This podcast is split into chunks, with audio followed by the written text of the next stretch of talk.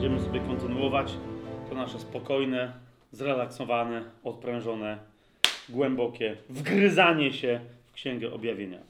Podstawą e, tej naszej modlitwy, ze względu na to, co mamy dzisiaj rozważać, będzie e, tekst e, Pawła z listu do Efezjan z trzeciego rozdziału. I dlatego najpierw go sobie przeczytamy. Z listu do Efezjan z trzeciego rozdziału od 14 do 21 wersetu. Pisze tam Paweł: Dlatego zginam swoje kolana przed Ojcem naszego Pana Jezusa Chrystusa, od którego cała rodzina na niebie i na ziemi bierze swoją nazwę, aby według bogactwa swojej chwały sprawił, żeby wasz wewnętrzny człowiek był utwierdzony mocą przez Jego ducha. Aby Chrystus przez wiarę mieszkał w waszych sercach. Abyście zakorzenieni i ugruntowani w miłości mogli pojąć wraz ze wszystkimi świętymi, jaka jest szerokość, długość, głębokość i wysokość, i poznać miłość Chrystusa, która przewyższa wszelkie poznanie, abyście zostali napełnieni całą pełnią Boga. Temu zaś, który według mocy działającej w nas może uczynić o wiele obficiej ponad to wszystko, o co prosimy albo o czym myślimy, Jemu chwała w Kościele przez Chrystusa Jezusa po wszystkie pokolenia na wieki wieków. Amen. Ojcze, dziękujemy Ci za to kolejne nasze spotkanie, e, na które Ty nam pozwalasz, do którego Ty nas zapraszasz, e, do którego nas inspirujesz, w którym nas Ty sam przez swojego Syna w swoim świętym duchu nauczasz. Ojcze, dziękujemy Ci za Twojego Syna,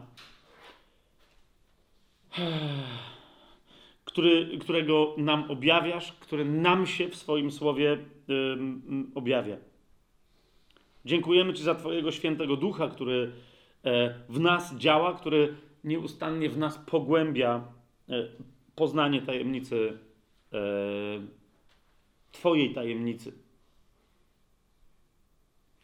Ojcze, my, my dzisiaj chcemy, aby każde, e, każda nasza myśl, każde słowo, które odczytamy z Księgi Objawienia, z, którym my wiemy, że przychodzi i poznanie Ciebie, poznanie przyszłości i błogosławieństwo, aby było jakby zgięciem kolan naszej, e, naszej duszy i naszych serc przed Tobą, przed naszym Panem Jezusem e, w Duchu Świętym. Prosimy Cię, abyś Ty według bogactwa swojej chwały sprawił, żeby nasz wewnętrzny człowiek był utwierdzony mocą przez Twojego ducha dzisiaj. Ponieważ czymże jest poznanie Ciebie, czymże jest poznanie Twojego syna, czymże jest poznanie w Duchu Świętym, jeżeli nie najpierw w tym czasie, w którym my żyjemy, umocnieniem w nas wewnętrznego człowieka, wbrew zewnętrznemu, po to, aby, aby zewnętrzny stał się skorupą, która skruszeje e, i ostatecznie skruszy się z nas i opadnie. Prosimy Cię, Panie, aby przez to studium Chrystus przez wiarę mieszkał, a dla tych, dla których to będzie być może pierwsze spotkanie z Nim, aby przez wiarę zamieszkał w ich sercach. Ale abyśmy wszyscy, Panie, zakorzenieni i ugruntowani w miłości mogli pojąć wraz z wszystkimi innymi świętymi, nie indywidualnie, ale jako jedno ciało, jaka jest szerokość, długość, głębokość i wysokość. I abyśmy mogli poznać miłość Chrystusa, która przewyższa wszelkie poznanie. Abyśmy w ten sposób zostali napełnieni całą Twoją pełnią, Boże. Tobie, który według mocy działającej w nas możesz uczynić o wiele obficiej ponad to wszystko, o co Cię prosimy, albo o czym w ogóle możemy pomyśleć. Tobie, Panie, chwała w Kościele przez Chrystusa Jezusa po wszystkie pokolenia na wieki wieków. Amen. Kochani, ostatnio y, przedstawiliśmy sobie y, strukturę Księgi Objawienia y, więc myślę, że nie zdziwi Was cel i strukturę Księgi Objawienia, że nie zdziwi Was, jeżeli dzisiaj zrobimy dokładnie to samo. Oczywiście nie w sensie powtórzenia tego, co mówiliśmy ostatnio, ale jeszcze raz potrzebujemy wejść w strukturę. Księga Objawienia jest w ogóle tak napisana, że pewne wątki, pewne tematy, kiedy się studiuje, należy do nich podejść jeszcze raz i jeszcze raz i jeszcze raz z kolejnej strony, z kolejnej strony, z kolejnej strony, kolejną warstwę, kolejną warstwę, kolejną warstwę, e, aby, aby zacząć powoli e, mm, ogarniać, co się w ogóle dzieje. Tak? Nie tyle, zwróćcie uwagę, nie mówię, że zacząć powoli rozumieć tę księgę, ale zacząć rozumieć, jak można zacząć ją rozumieć. jak można zacząć ją czytać, jak można zacząć się e, z niej uczyć. Więc ostatnio Przedstawiłem tę taką najoczywistszą strukturę i teraz nie chodzi mi o to, że ją będziemy wielce komplikować, chociaż ona jest znacznie bardziej złożona. Nadal do tej prostej struktury się um, odniosę, ale w pewnym jednym bardzo istotnym um, aspekcie. Ostatnio żeśmy sobie pokazali e, strukturę chiastyczną ze szczytem na końcu 11 rozdziału Księgi Objawienia, czyli pamiętacie, pierwszy rozdział i ostatni rozdział tam od y, któregoś wersetu, od szóstego bodaj, tak, czy siódmego. e, czyli pierwszy i ostatni rozdział Księgi Objawienia jak, jako, jako wejście i zejście e, e, z tej góry. Następnie drugi i trzeci rozdział Księgi Objawienia i przedostatni i przedprzedostatni rozdział Księgi Objawienia, tak? Jako, jako rozdziały po wprowadzeniu i tuż przed zejściem, mówiące E, o Kościele, dla Kościoła, e, o tym, co jest teraz i co jest wiecznym teraz dla Kościoła. No i wreszcie rozdziały od 4 do 11 e, objawiające to, co się ma stać aż do Dnia Pańskiego, aż do powrotu Pana Jezusa. I od rozdziału 12 do 19 włącznie jako opisujące tę samą rzeczywistość, ale nie chronologicznie. Tak?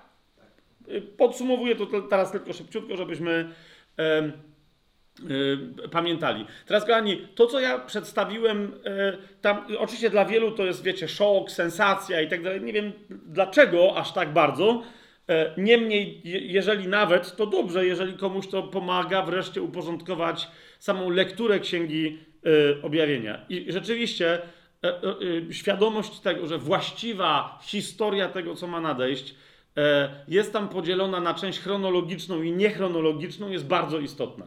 Tak? Dla wielu to było e, tam jakimś wielkim objawieniem, przełomem i tak dalej. Super.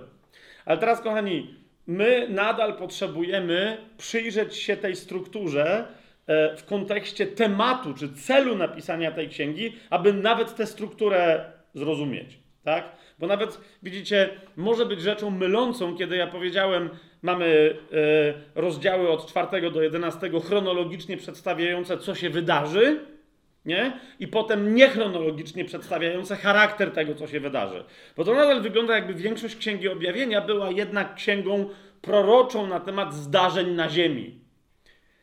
Teraz tak jest, ale chodzi o to, że zdarzenia na ziemi wynikają z tego, kim jest kim był i jako kto przyjdzie, czy też jako kto wraca na ziemię Chrystus. Ok?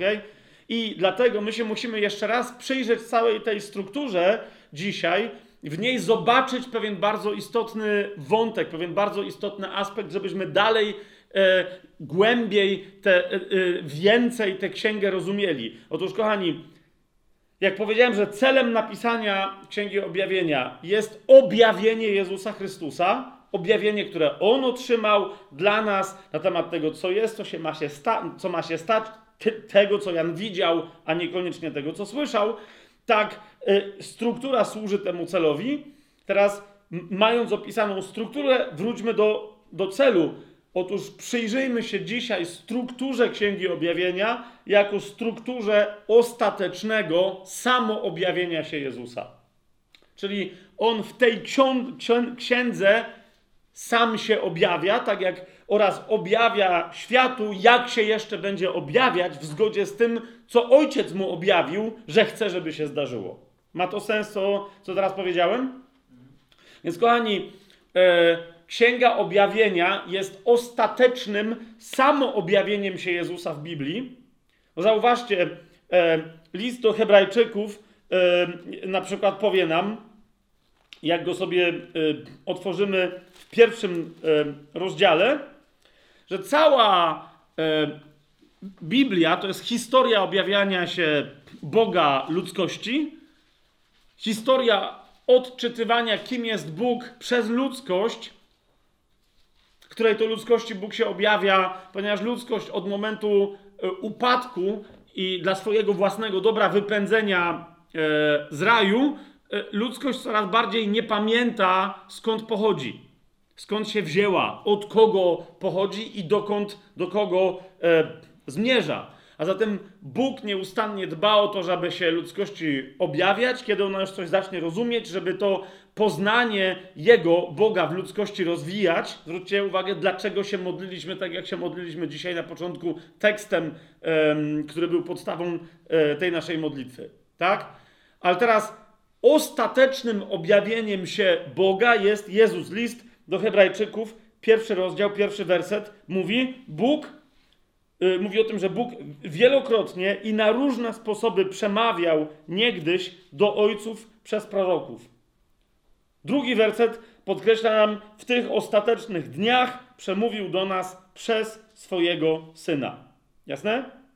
Więc Jezus się objawił jako ostateczne objawienie się Boga ludzkości. Nie będzie już żadnego innego, E, ostateczne też w takim sensie, że ludzkość nie potrzebuje już niczego więcej wiedzieć na temat Boga. Rozumiecie?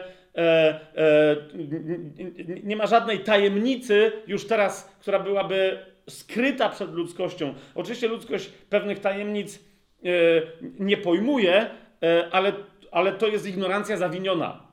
To nie dlatego, że Bóg pewnych rzeczy nie objawił, to, to, to, to jeżeli ludzkość jako całość pewnych rzeczy o Bogu nie wie i pod pewnymi wieloma aspektami Boga nie zna, to dlatego, że nie chce go poznać, a nie dlatego, że Bóg tego nie ujawnia, czy nie chce objawić.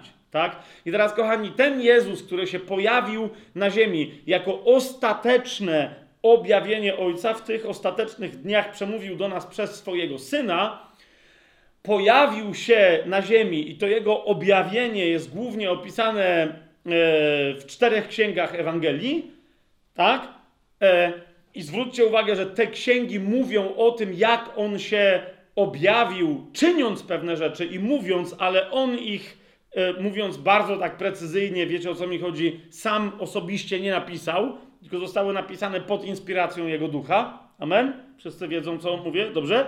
Natomiast Zauważcie, e, ostatecznym objawieniem e, Boga dla ludzkości jest to, jak się Jezus objawia, jak się jeszcze objawi w końcu końców czasów. Tak? A więc należy do tego Jego dzień, w którym On się objawi, działania Jego, które poprzedzą dzień Jego objawienia.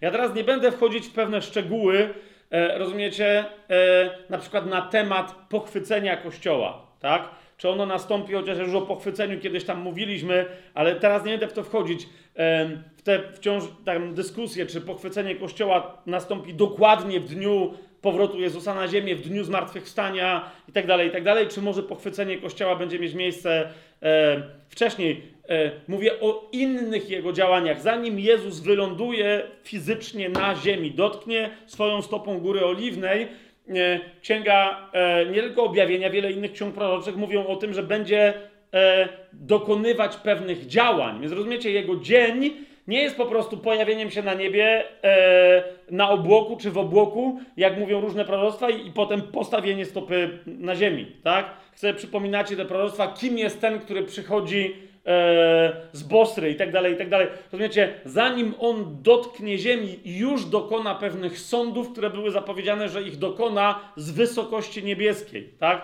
Więc on się pojawi na obłoku, ale na tym obłoku, zanim wyląduje na Górze Oliwnej, parę miejsc na ziemi pojawi, tak? cała ziemia będzie go widzieć na tym obłoku. To jest pytanie, którzy mówią, no bo będzie transmisja telewizyjna. No nie wiem, nie? Może Pan Jezus zdąży, zdąży wiecie, oblecieć całą ziemię.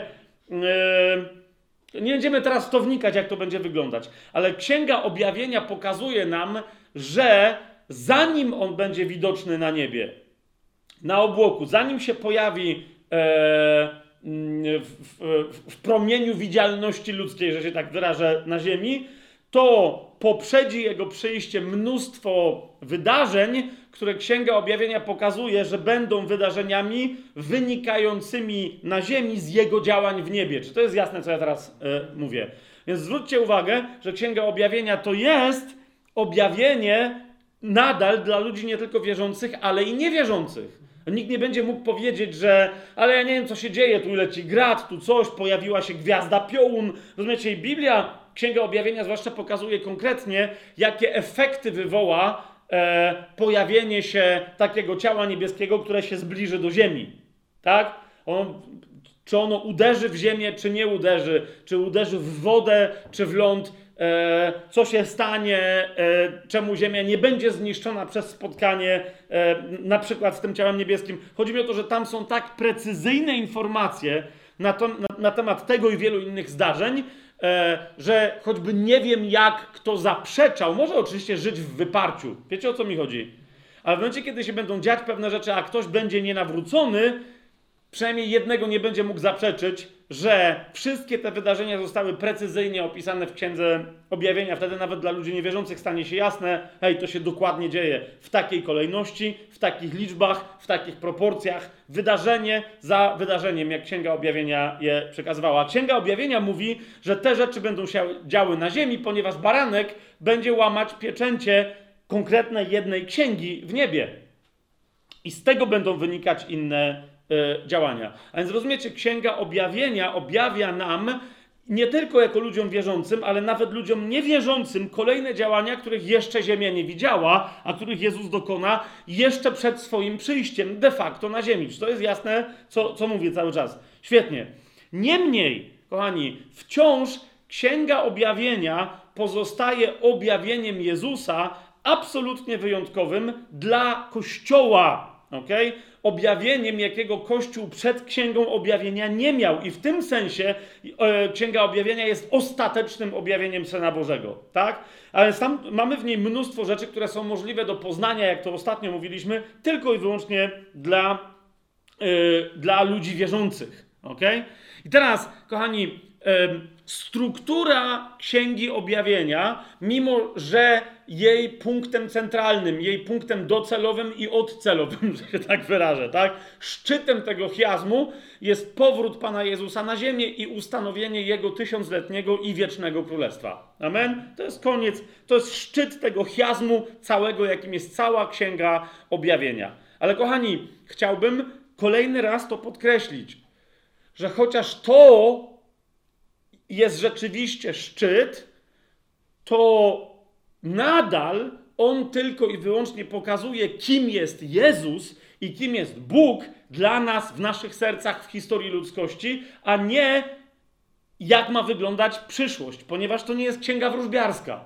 To jest księga prorocza, ale ona, jak każde proroctwo w Biblii, objawia charakter i naturę Boga i jego relacji z nami a nie tylko zaspokaja naszą ciekawość na temat tego, co się jeszcze zdarzy, o czym byśmy może chcieli wiedzieć. Czy to jest jasne?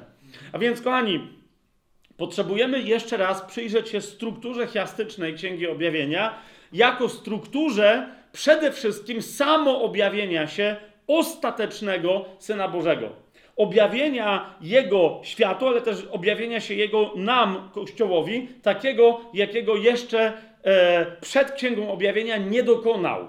Okay? Ani nikt w Kościele na jego temat nie dokonał. I teraz, żebyśmy to, kochani, zobaczyli e, w najważniejszym wymiarze, potrzebujemy na razie na chwileczkę nie zapomnieć, ale odłożyć sobie na bok strukturę Księgi Objawienia e, i przyjrzeć się pewnej e, charakterystyce tego, co tu przeczytałem. Bóg wielokrotnie i na różne sposoby przemawiał niegdyś do ojców przez proroków żeby się objawić w tych ostatecznych dniach, przemówił do nas przez syna, mówi Paweł do Hebrajczyków. Ale rozumiecie, jako kto pojawiał się Bóg ludziom. Musimy sobie, rozumiecie, przypomnieć główny nurt, e, bo, bo, bo my często w chrześcijaństwie mamy tendencję do tego, żeby, wiecie, się rozdrabniać i jako równoprawne traktować e, wartości, które wszystkie są wartościami, ale które funkcjonują w hierarchii wartości. Tak? A więc w ramach tych wartości pewne wartości są pierwszorzędne, inne są drugorzędne. Bóg pewne cechy, jakie ujawnił na swój temat, ujawnia jako pierwszorzędne i fundamentalne, inne jako drugorzędne. Ma to sens, co mówię? I teraz, kochani, najważniejszym objawieniem e, Boga w Starym Przymierzu jako jedynego Boga, ja już pomijam, że to jest dla wielu bardzo ważne objawienie, że Bóg jest jedyny. Tak? I teraz oczywiście, że, że, jest, że jest jedyny w trójcy, ale teraz mi chodzi o zupełnie o politeizm, tak? Ludzie mają tendencję do tego, żeby wyznawać, wyznawać wielu bogów. A więc w momencie, kiedy Bóg się pojawił, częścią jego objawienia było wyznanie i uświadomienie wszystkim, że nie ma wielu bogów, jest tylko i wyłącznie jeden Bóg. Ok? I on jako jeden postanowił się przedstawiać w jeden określony e, sposób, z którego cała reszta innych sposobów wynikała. To jest Bóg wielu świętych imion. Tak? Ale on wybrał na swoje imię u początku najważniejszego, kluczowego dla ludzkości objawienia jeden konkretny sposób, jedno konkretne imię. To jest niezwykle istotne. Przyjrzyjmy się temu. Oczywiście, że to jest bardzo długa historia, e, no ale to nie dzisiaj jest czas, żebyśmy się całą tą historią e, zajmowali. Ja tylko pokażę jej najważniejszy aspekt. Sięgnijmy do księgi wyjścia, czyli do drugiej księgi e, Mojżeszowej, w zależności od tego, jakie kto ma tłumaczenia. I w księdze wyjścia otwórzmy sobie trzeci rozdział. A w trzecim rozdziale yy, widzimy tam historię Mojżesza, który się spotyka z Bogiem. Mojżesza wychowanego, co prawda, jako Izraelita, urodzonego z Izraelitki Izraelity, ale wychowywanego na politeistycznym dworze, w politeistycznej kulturze Egiptu, gdzie pamiętacie, bogowie mieli łeb kota, skrzydła jaszczębia, łapy człowieka nieumytego i tak dalej, i tak dalej. I nagle pojawia się Bóg, e, który pojawia się jako żywioł, przedstawia się jako istota żywa i mówi, że on jeden, jedyny jest prawdziwy jako Bóg. Mogą istnieć pewne duchowe istoty, ale Bóg jest tylko jeden. I to najważniejsze z pierwszych objawień, chociaż to nie jest pierwsze objawienie, bo Mojżesz w ogóle nie jest pierwszy. Zgadza się? Przed nim e, byli mm, mm, Abraham, e, choćby Izaak i Jakub, do których się cały czas sam Bóg odwołuje, że im się objawiał. Niemniej to wydarzenie jest kluczowe, inne i fundamentalnie znaczące. Trzeci rozdział Księgi Wyjścia od 13 do 15 wersetu, te nas najbardziej w tym momencie interesują. Mojżesz powiedział do Boga: Kiedy pójdę do synów Izraela i powiem im: Bóg waszych ojców posłał mnie do was, a oni zapytają mnie, jakie jest jego imię, cóż im odpowiem? Wtedy Bóg odrzekł do Mojżesza: Jestem, który jestem. I dodał: tak powiesz synom Izraela: Jestem, posłał mnie do was. I mówił jeszcze Bóg do Mojżesza: Tak powiesz synom Izraela: Jahwe, to jest bardzo istotne, kochani, ja to jeszcze raz podkreślę, jeszcze raz powtórzę, e, bo jest to dla mnie, naprawdę zaczyna być dla mnie e, szokująco niewygodne, e, jak się wciąż dyskusje na ten temat odbywają, rozumiecie, nawet wyłącznie z tym, co się tutaj dzieje. Nie? To imię Jahwe, Jehowa, Jichwych, tetragram, tych, tych czterech liter, e, pojawia się w Biblii, ja nie pamiętam teraz ile, jak sobie sprawdzicie po hebrajsku, on się pojawia, nie wiem, 6, 7 tysięcy razy, rozumiecie? Ja teraz nie żartuję. Zaraz sobie jeszcze zerkniemy do... Bóg, e, ci, którzy pisali Biblię, zapisywali imię Boże dokładnie tak, jak Bóg powiedział, że się nazywa Ich-wych. Jahwe, Jehowa. Tam są, wiecie, dyskusje całe, czy bo masoreci dołożyli samogłoski takie, mówią, czy samogłosek nie czytamy i tak dalej. Nieważne, chodzi tylko o to, że on powiedział, że tak ma na imię. Jak się zapytają, jak ja mam na imię, powiedz im, że tak mam na imię. Za każdym razem, każdy, kto pisał, nie pisał imię, nie, rozumiecie, jest jakiś dziwaczny wymysł, Naprawdę warto się zastanowić, od kogo pochodzący, żeby zachowywać, rozumiecie, w tajemnicy, że, że, nie, że nie wiadomo, jak Bóg ma na imię. Wiadomo. Wszędzie tam, gdzie macie w Biblii, w chrześcijańskich tłumaczeniach, tak jak tutaj, na przykład w UBG, dużymi literami P-A-N, dużymi literami, Pan, wszędzie tam jest zaznaczone, że tak naprawdę w oryginale w tym miejscu znajduje się wyraz Jahwe, hebrajski, albo Jehowa, nieważne, znajduje się w tym miejscu tetragram. W każdym innym miejscu, gdzie będziecie mieli, jeżeli będziecie mieli w UBG dużymi literami by, u, g, nie z dużej litery, tylko wiecie, każda litera będzie duża, to znaczy, że tam nie ma żadnego Bóg, tam jest Jahwe. Jeżeli będzie Pan, tam jest Jahwe. W Nowym Testamencie tak nie ma. Tak? W Nowym Testamencie jest Kyrios i teraz on jest z dużej litery to, i to jest rzeczywiście, to jest Pan. Ale w Starym Testamencie tam wszędzie jak jest, wiecie, Hashem. Nie, jakie imię? To jest Jahwe. Wszędzie tam jest Jahwe. I on mówi: Proszę mnie tak nazywać, proszę tak się do mnie zwracać, proszę innym mówić, że wyznajecie mnie pod takim imieniem. Dlaczego? Ponieważ to imię ma konkretne znaczenie. Ok? I teraz my mamy to tradycyjne tłumaczenie imienia Jahwe, że to znaczy. E, e, Aż się zapadłem na krzesełko, nie wiem, czy to zauważyliście. Okej. Okay. Żydzi też jak głoszą Słowo Boże, to wchodzą niżej, nie wchodzą wyżej. Nie, nie wiem, czy z kadru nie wyleciałem, przyjaciele, to wiesz, zwróć na to uwagę. Wow. Dobra, nie będę robił ze, znaków z tego, że jestem za ciężki na krzesełko, mimo że już schudłem. Nieważne! Jestem, który jestem, Jachwę. E, jest bardzo tu, trudno przetłumaczyć to imię. E, i uwierzcie mi, tyle rozmów, ile odbyłem, nie cwaniakując, że wiem, co się dzieje, z ludźmi, którzy znają hebrajski naprawdę dobrze, wszystkie te, te rozmowy sprowadziły się do jednego. I teraz nie, nie, nie chcę was celowo szokować, sprawdźcie to, co teraz mówię. Nie wierzcie mi na słowo, wierzcie Bogu na słowo. Otóż, kochani, e, w tym imieniu Jihwychy, w tym tak zwanym tetragramie, tak? Czteroliterówce Boże, Bożego imienia, e, dochodzi do takiej operacji na czasowniku być, że jak niektórzy powiadają, e, to jest imię, które oznacza nie ja jestem zwyczajnie, ale ja jestem tym, kim byłem, jestem tym, kim jestem i będę tym, kim jeszcze zechcę się objawić.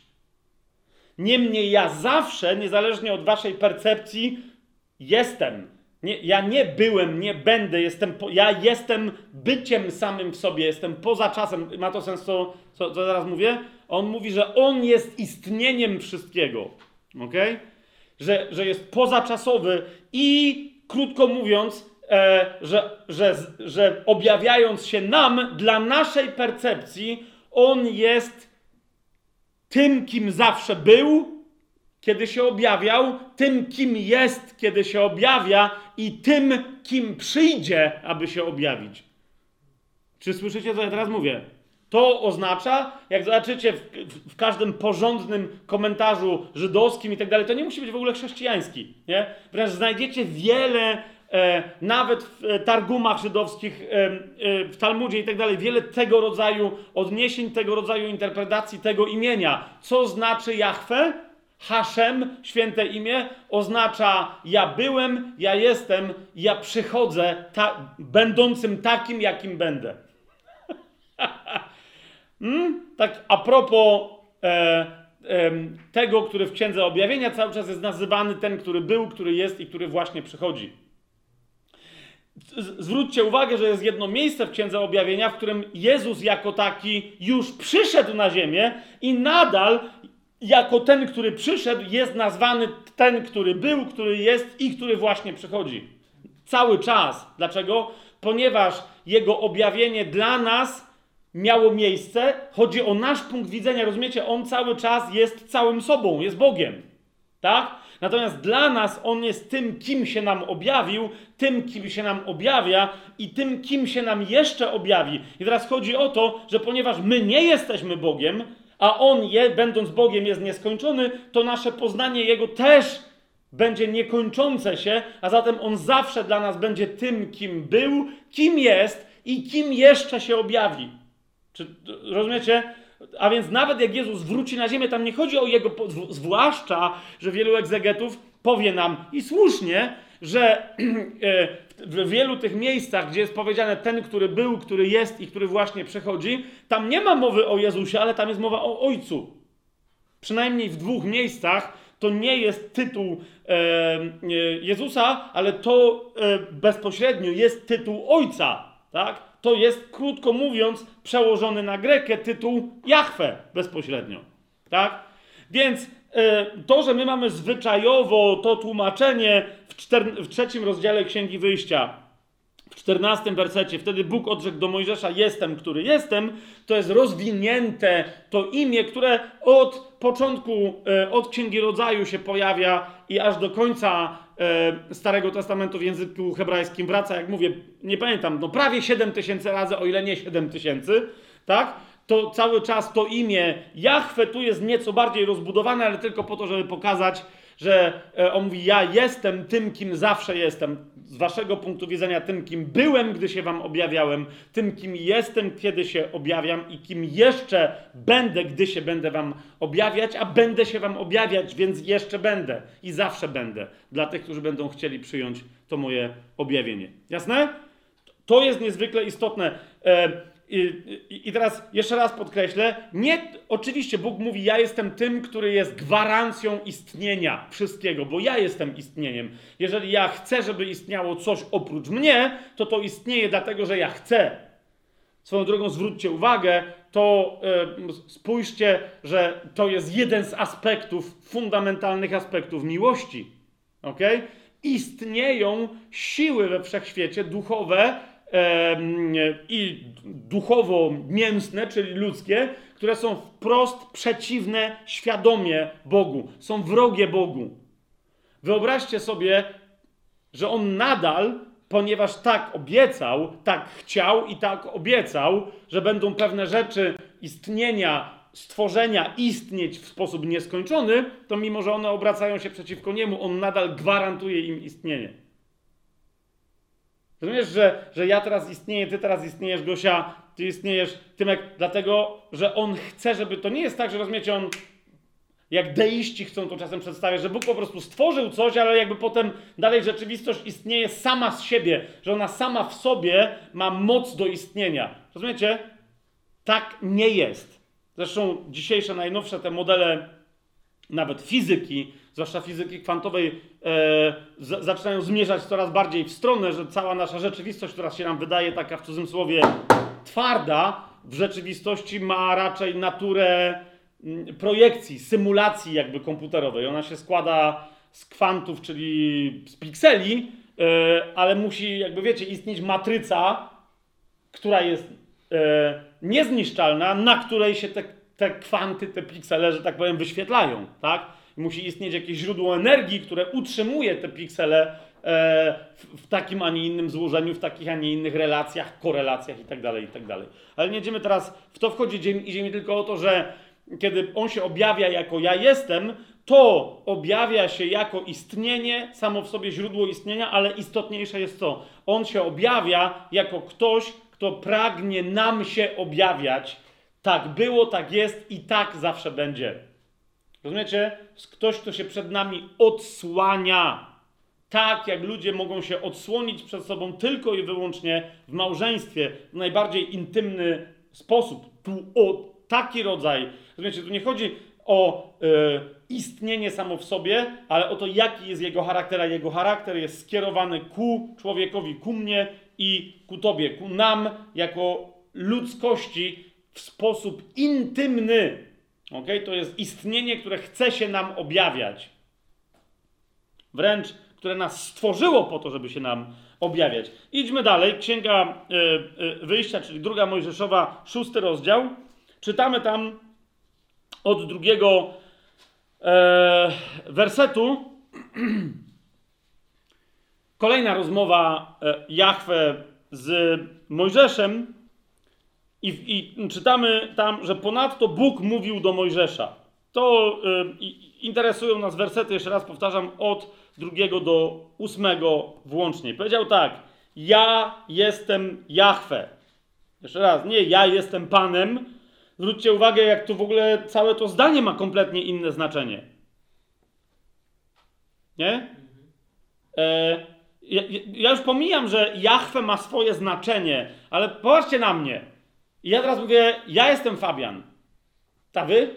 I możecie mi się przedstawić. Rozumiecie o co mi idzie? Ja jestem Fabian. A ty? I teraz wyobraź sobie, że się spotykam z tobą albo z wami i mówię, ja jestem panem. Widzicie, że to w ogóle zmienia trochę kontekst naszej rozmowy, tak? Eee, że mam do ciebie mówić, panie, panie jaki? Masz mówić do mnie, panie. Ja jestem twoim panem. Rozumiecie? To jest zupełnie inny charakter niż kiedy na przykład tego zdania, kiedy on mówi, ja jestem Jahwe. To jest, to imię ma znaczenie, ale to jest imię, tak? I idziemy dalej. Objawiłem się Abrahamowi, Izaakowi i Jakubowi pod imieniem Bóg Wszechmogący. Tu nie ma pod tym imieniem czy jako, ale taka jest myśl, jak wszyscy mi mówią, struktury zdania hebrajskiego. Objawiłem się Abrahamowi, Izaakowi i Jakubowi jako Bóg Wszechmogący. Tak? ale z mojego imienia Jehowa nie byłem przez nich poznany. Widzicie, i w tym jednym miejscu biedny tłumacz, który za modłą żydowską wszędzie zmienia imię Jehowa czy Jachwę na imię Pan w UBG, tu musiał już wpisać Jehowę, no bo to by nie miało w ogóle sensu. Tak? Więc tu już musiał, ale nadal z dużych liter, tak jakby to nadal nie wiadomo było, jakie jest prawdziwe imię. Ono jest nieznane. Jest znane. A więc z mojego imienia Jahwe, czy też Jehowa, nie byłem przez nich poznany. Ustanowiłem też z nimi moje przymierze, aby dać im ziemię Kanaan, ziemię ich pielgrzymowania, w której przebywali jako obcy. Usłyszałem także jęk synów Izraela, których Egipcjanie trzymają w niewoli i wspomniałem na to moje przymierze. Dlatego powiedz synom Izraela, ja jestem Jahwe. Nie wiem, czy widzicie nonsens jeżeli nie jest Jachwę tłumaczone wszędzie tam, gdzie jest Jachwę, to wiecie, on mówi, hej, ja się przedstawiałem waszym ojcom jako, nie jako Jachwę, ale to byłem ja. Teraz tobie się przedstawiłem, moje imię jest Jachwę, to jest ten sam zawodnik, który się objawiał Abrahamowi, Izaakowi i Jakubowi teraz to jestem cały czas ja. A rozumiecie, to jest ja jestem Panem, ja jestem Jachwę, ja mam na imię, ale ja jestem Panem, to mamy cię słuchać, czy się kumplujemy, co się dzieje. Rozumiecie? A on cały czas podkreśla, jest jeden Bóg, to jest Bóg, który się objawił, objawił Abrahamowi, Izaakowi i Jakobowi i ten Bóg ma na imię Jachwę. Nie ma żadnego innego Boga, jakkolwiek by się bogowie nazywali. Jeżeli ktoś udaje Boga i ukradnie moje imię, to się nim zajmę, bo jest tylko jeden Bóg i on ma na imię Jachwę. Dlatego powiedz synom Izraela, szósty werset. Ja jestem Jachwę Wyprowadzę was spod ciężarów Egipcjan, wyrwę was z ich niewoli i wybawię was wyciągniętym ramieniem i przez wielkie sądy. Wezmę was sobie za lud i będę wam Bogiem. Poznacie, że ja jestem Jahwe, wasz Bóg, który was wyprowadza spod ciężarów Egipcjan. I wyprowadzę was do ziemi, którą przysiągłem dać Abrahamowi, Izaakowi i Jakubowi i dam ją wam w dziedzictwo. Kto? Ja Jahwe. Ja Jahwe. Nie ja jestem Pan, tu ostatnie zdanie w UBG. Kto to zrobi? Ja Jahwe. Kto? Ja jestem. W Księdze Powtórzonego Prawa, czyli w piątej Mojżeszowej, otwórzmy ją sobie szybciutko, przeczytamy następujący jakże istotny w ramach tego naszego dzisiejszego rozważania fragment. W czwartym rozdziale od 32 wersetu, mianowicie.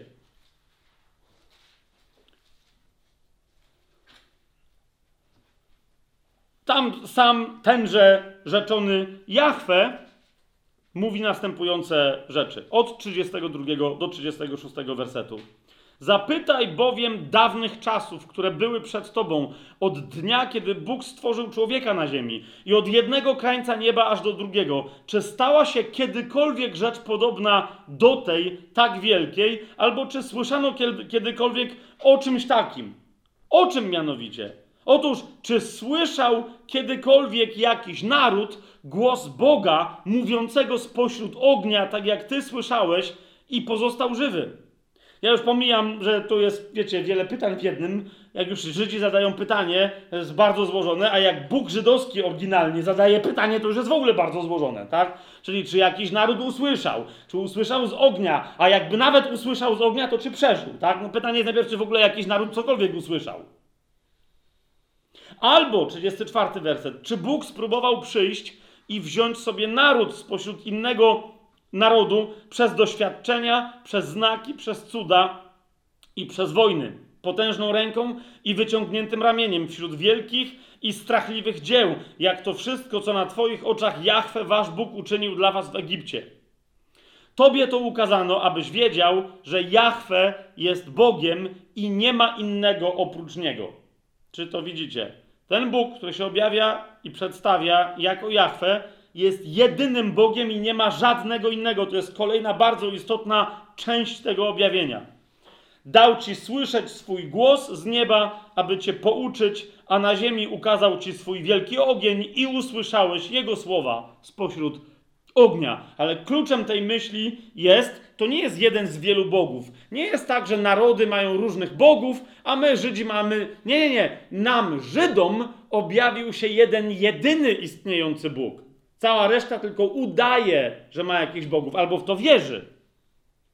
Swoją drogą, wczoraj miałem bardzo ciekawą rozmowę z moją żoną, mniejsza to teraz na jaki temat, ale w ramach tej rozmowy e, ro, e, zastanawialiśmy się nad. E, e mniejsza o temat tej naszej rozmowy, zastanawialiśmy się nad, nad tym, jak, jak mądrą rzecz Mark Twain kiedyś powiedział, mówiąc, że znacznie łatwiejszą rzeczą jest oszukać ludzi, niż potem przekonać ich, że zostali oszukani. To znaczy, łatwiej jest komuś wmówić, że ktoś albo coś jest Bogiem, niż potem pokazać mu, że to było kłamstwo. Jak już ludzie w coś uwierzą, znacznie trudniej jest im uwierzyć, że to, w co wierzyli, nie jest prawdą. Nie? Ale to, jeszcze raz mówię, a propos naszych rozważań, to jest ważne, ale Księgi Objawienia w ogóle, ale nie dzisiaj. E, otwórzmy sobie Psalm 68, tylko i wyłącznie jako, wiecie, przykład e, postawy całego Starego Testamentu. Psalm 68, całego Starego e, Przymierza, gdy chodzi o to, że jest jeden Bóg e, i że On nazywa się Jahwe, co ogólnie rzecz ujmując można skrótowo e, przetłumaczyć jako ja jestem, albo też ten, który jest, jako ten, który był, który jest i taki, jaki przychodzi. Okay? To znaczy Jachwę. 68 psalm, zobaczcie, czwarty werset. Rzecz jasna jest to Dawid. E, nie żaden Dawid niefrasobliwy. Jest to Dawid prorok, Dawid król, Dawid e, mąż według serca Bożego, Dawid namaszczony e, władca Izraela jako wzór e, dla nadchodzącego Mesjasza. D Dawid, który zostawia tron, który będzie tronem Mesjasza na wieki. Rozumiecie o co mi chodzi? A więc to nie jest tak, że to jest jakiś poeta, no, który sobie śpiewa taki starożytny rockman, więc jakby to nie jest istotne. Nie, nie, to jest Słowo Boże. I on w ramach Słowa Bożego do całego Izraela, dawno, rozumiecie, znającego e, historię e, i prawo mojżeszowe, do tego znającego prawo mojżeszowe Izraela, mówi śpiewajcie Bogu, psalm 68, czwarty werset, śpiewajcie psalmy Jego imieniu, Wywyższajcie tego, który przemierza niebiosa. Jahwe, to jest Jego imię. Radujcie się przed Jego obliczem. W jednym zdaniu mówi śpiewajcie psalmy Jego imieniu, a jak brzmi to Jego imię? Jahwe. On się nazywa Ja jestem. On o sobie mówi: Ja jestem tym, kim byłem, kim jestem i tym, którym się objawię, tym, którym przyjdę. Otwórzmy sobie księgę Izajasza.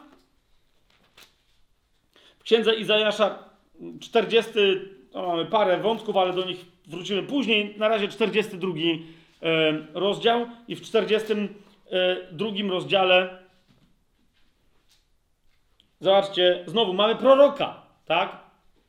Jeszcze później, jeszcze później, znowu jesteśmy w historii Izraela. Jak wiecie, mówię to nie tylko po to, żeby e, podkreślić, jak dziwną rzeczą jest nasze szanowanie e, zwyczaju ludzkiego żydowskiego, żeby nie wymieniać imienia Jahwe. Wiecie, szanowanie z jakiego powodu? To jest kompletnie nie. Chcemy być biblijnie wierzącymi chrześcijanami, a szanujemy kompletnie niebiblijną rzecz tylko dlatego, że jacyś ludzie twierdzą, e, że są cieleśnie biblijni. To, że są cielesnym Izraelem, ja to szanuję. Na tyle, na ile cielesność izraelską albo izraelskość cielesną można szanować, ale jeżeli z cielesności wynikają jakieś nawyki, które nie są zgodne z wolą Bożą, to ich nie będę szanować. Niemniej e, e, mi nie chodzi o to, żebyśmy teraz tą dyskusję toczyli, tylko zwracam Wam uwagę, jak cały czas objawienie Boga, najważniejsze objawienie Boga, na czym się zasadza w całym Starym Testamencie, podaję tylko parę doniosłych przykładów. 42 rozdział Księgi Izajasza, ósmy werset. Ja, Jahwe, a to jest moje imię, a mojej chwały nie oddam innemu, ani mojej czci rzeźbionym posągom. Inni tłumaczą to miejsce ja jestem Jahwe lub też ja mam na imię Jahwe, to ja jestem i nie ma żadnego i nie ma żadnego innego. W Izajaszu, e, w księdze Izajasza w 52 rozdziale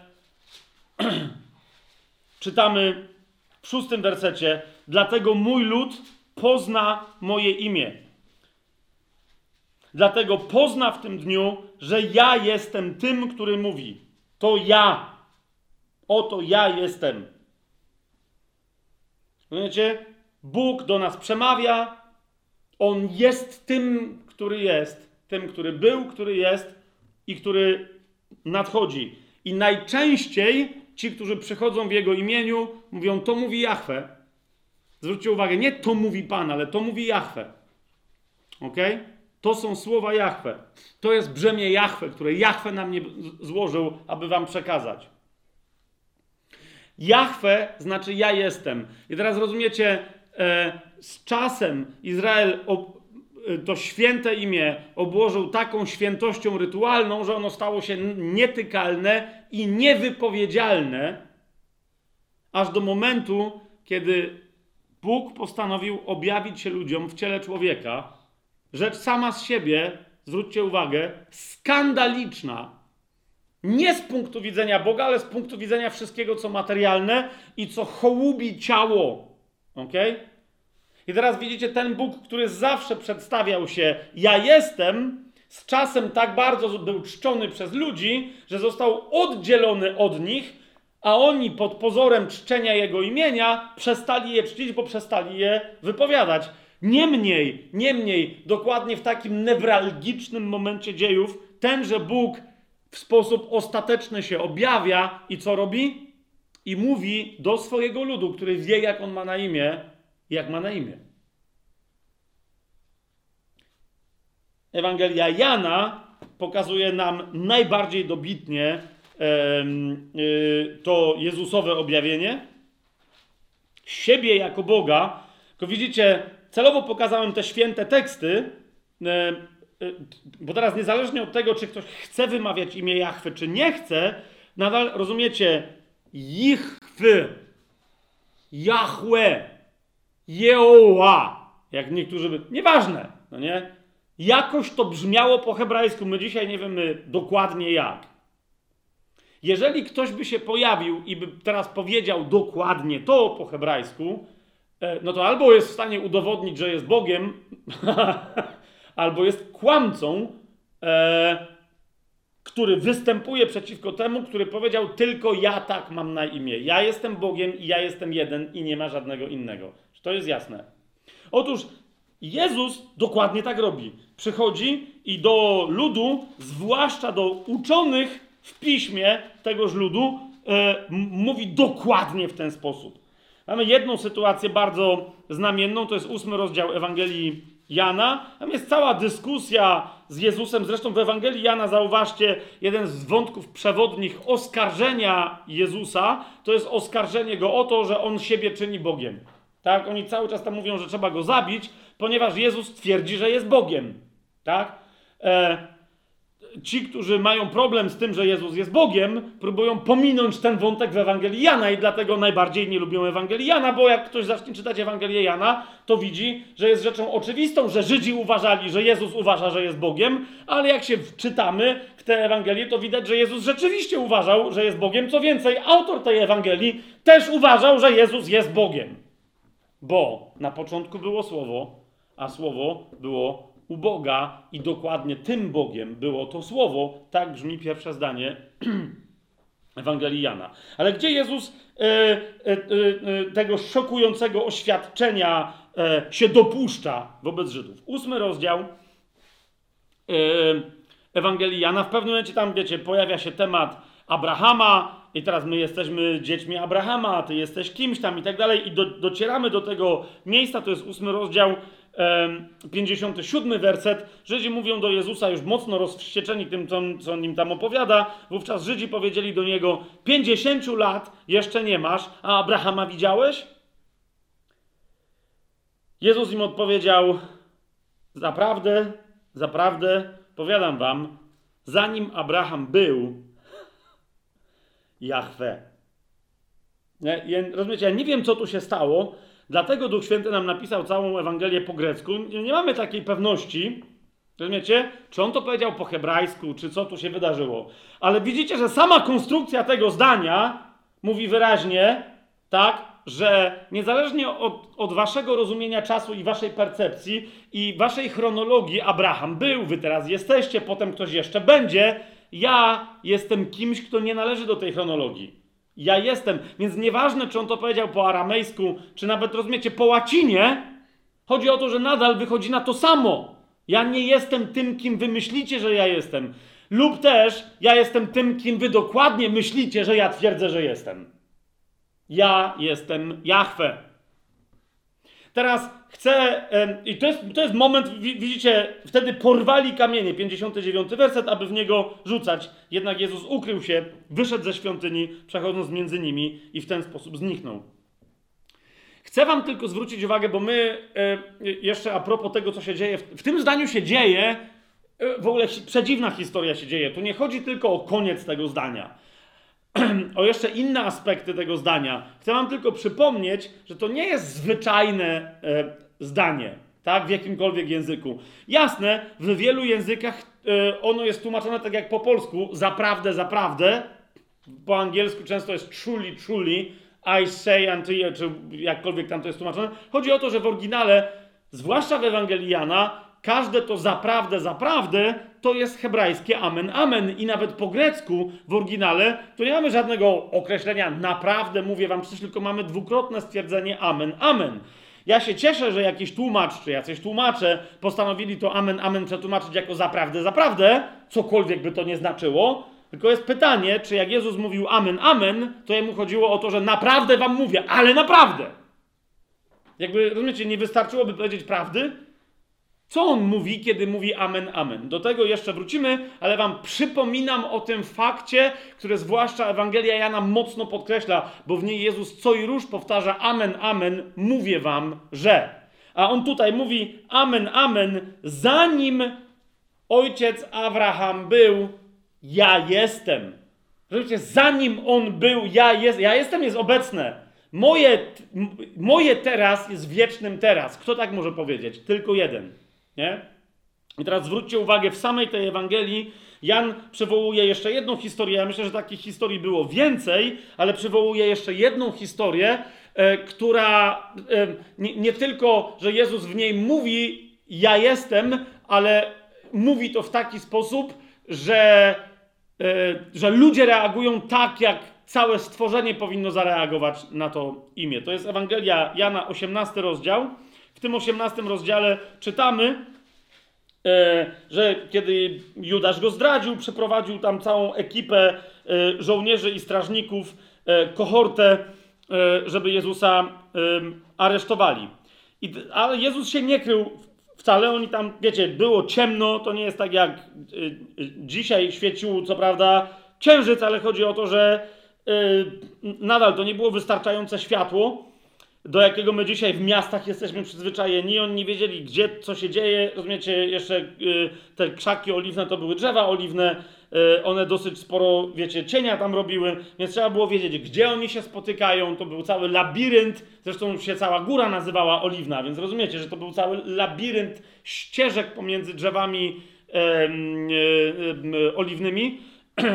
Więc Judasz wiedział, gdzie jest miejsce spotkania, przeprowadził tam tych wszystkich zawodników i teraz, kiedy oni tam się pojawili, nie mogąc się połapać, kto jest kim, bo Judasz miał nadal go pocałować, żeby w ten sposób pokazać, to jest Jezus, którego wy szukacie. Oni niekoniecznie go musieli, wiecie, po ciemku e, w tych e, e, świetle pochodni poznać. Od czwartego wersetu, w osiemnastym rozdziale czytamy, co miało miejsce. Wtedy Jezus, wiedząc o wszystkim, co miało na niego przyjść, wyszedł im naprzeciw i zapytał, kogo szukacie? I teraz zwróćcie uwagę, e, to, to jest rzecz, która się zdarza światu, ale to jest rzecz, która się nam niestety też zdarza jako Kościołowi. Oni do Niego, który od początku tej Ewangelii jest przedstawiany jako logos, sens, źródło wszechistnienia, słowo, które było u Boga i, i które było Bogiem, oni mówią, odpowiedzieli mu Jezusa z Nazaretu szukamy. A on im odpowiedział, a on powiedział do nich: Ja jestem. A stał z nimi i Judasz, który go zdradził. Gdy tylko im powiedział, ja jestem, cofnęli się i padli na ziemię. Pamiętacie, tam przyszła ekipa mocnych chłopów, nabuzowanych pod adrenaliną. E, wiecie, tak jak nie wiem, sądzę, że mogą być nabuzowani policjanci czy jakieś tam oddziały specjalne, jak muszą spacyfikować manifestacje. Rozumiecie? Oni tam są gotowi walczyć. Oni są gotowi spotkać się z ludźmi, którzy będą bronić swojego miejsca, dlatego mają zdrajcę. Rozumiecie? Nie?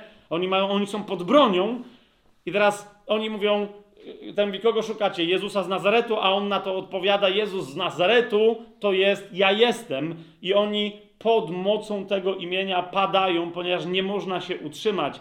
Zauważcie, co się dzieje e, z ludźmi, którzy spotykają się z Bogiem w całej Biblii, włącznie z Nowym Przymierzem, kiedy Jan odwraca się i zdaje sobie sprawę, z kim rozmawia, pada na sam widok Jezusa. Nie? Więc oni padają. Wtedy ich znowu spytał, kogo szukacie. To musiała być niezła scena, bo rozumiecie, że oni już leżeli na ziemi, tak? I on się ich znowu pyta, kogo szukacie, a oni mu z tej ziemi najwyraźniej odpowiadają Jezusa z Nazaretu. No, to jest właściwa, e, e, właściwe miejsce poszukiwania Jezusa z Nazaretu. Tylko Jezus z Nazaretu zawsze komuś, kto leży, mówi, żeby wstał. Tak? On jest tym, który wyciąga rękę i wyciąga człowieka z kałuży błota, jak mówi, e, jak mówi psalmista, a nie jest kimś, kto ludzi, swoich ludzi zwłaszcza, kto, kto ich przewraca ponoć e, swoim duchem. Nawet jeżeli ktoś e, w zetknięciu z Duchem Bożym upadnie, Jezus zawsze w tym duchu właśnie mówi: Rozumiem, że nie wytrzymałeś pierwszego wrażenia, ale wstań, ja jestem źródłem siły, a nie źródłem słabości.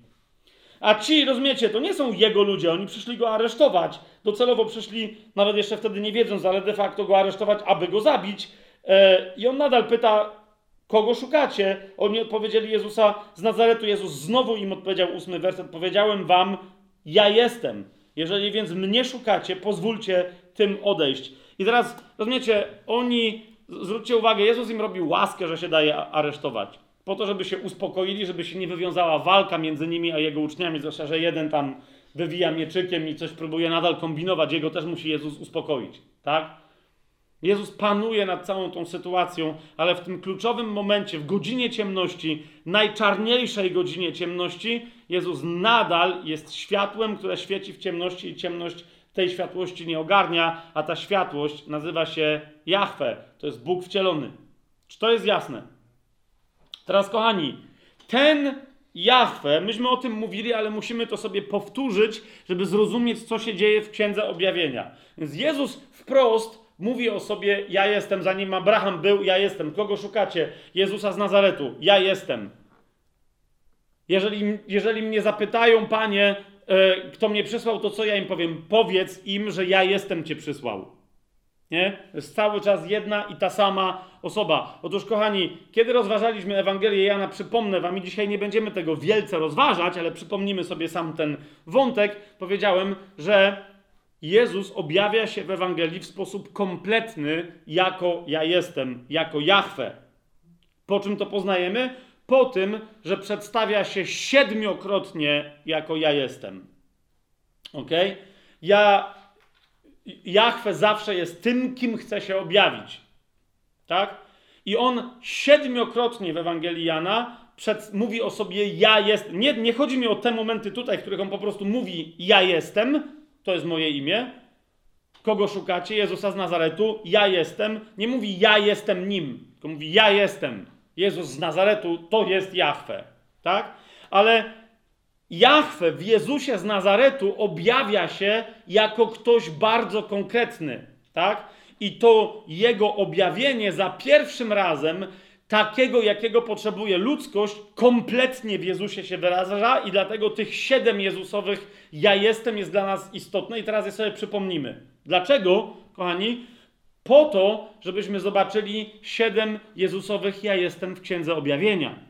Ponieważ one stanowią istotny punkt wyjścia do zrozumienia Księgi Objawienia, samo objawienia Jezusa w Księdze Objawienia oraz struktury tej księgi oraz tego, co jeszcze ma nadejść. Okay?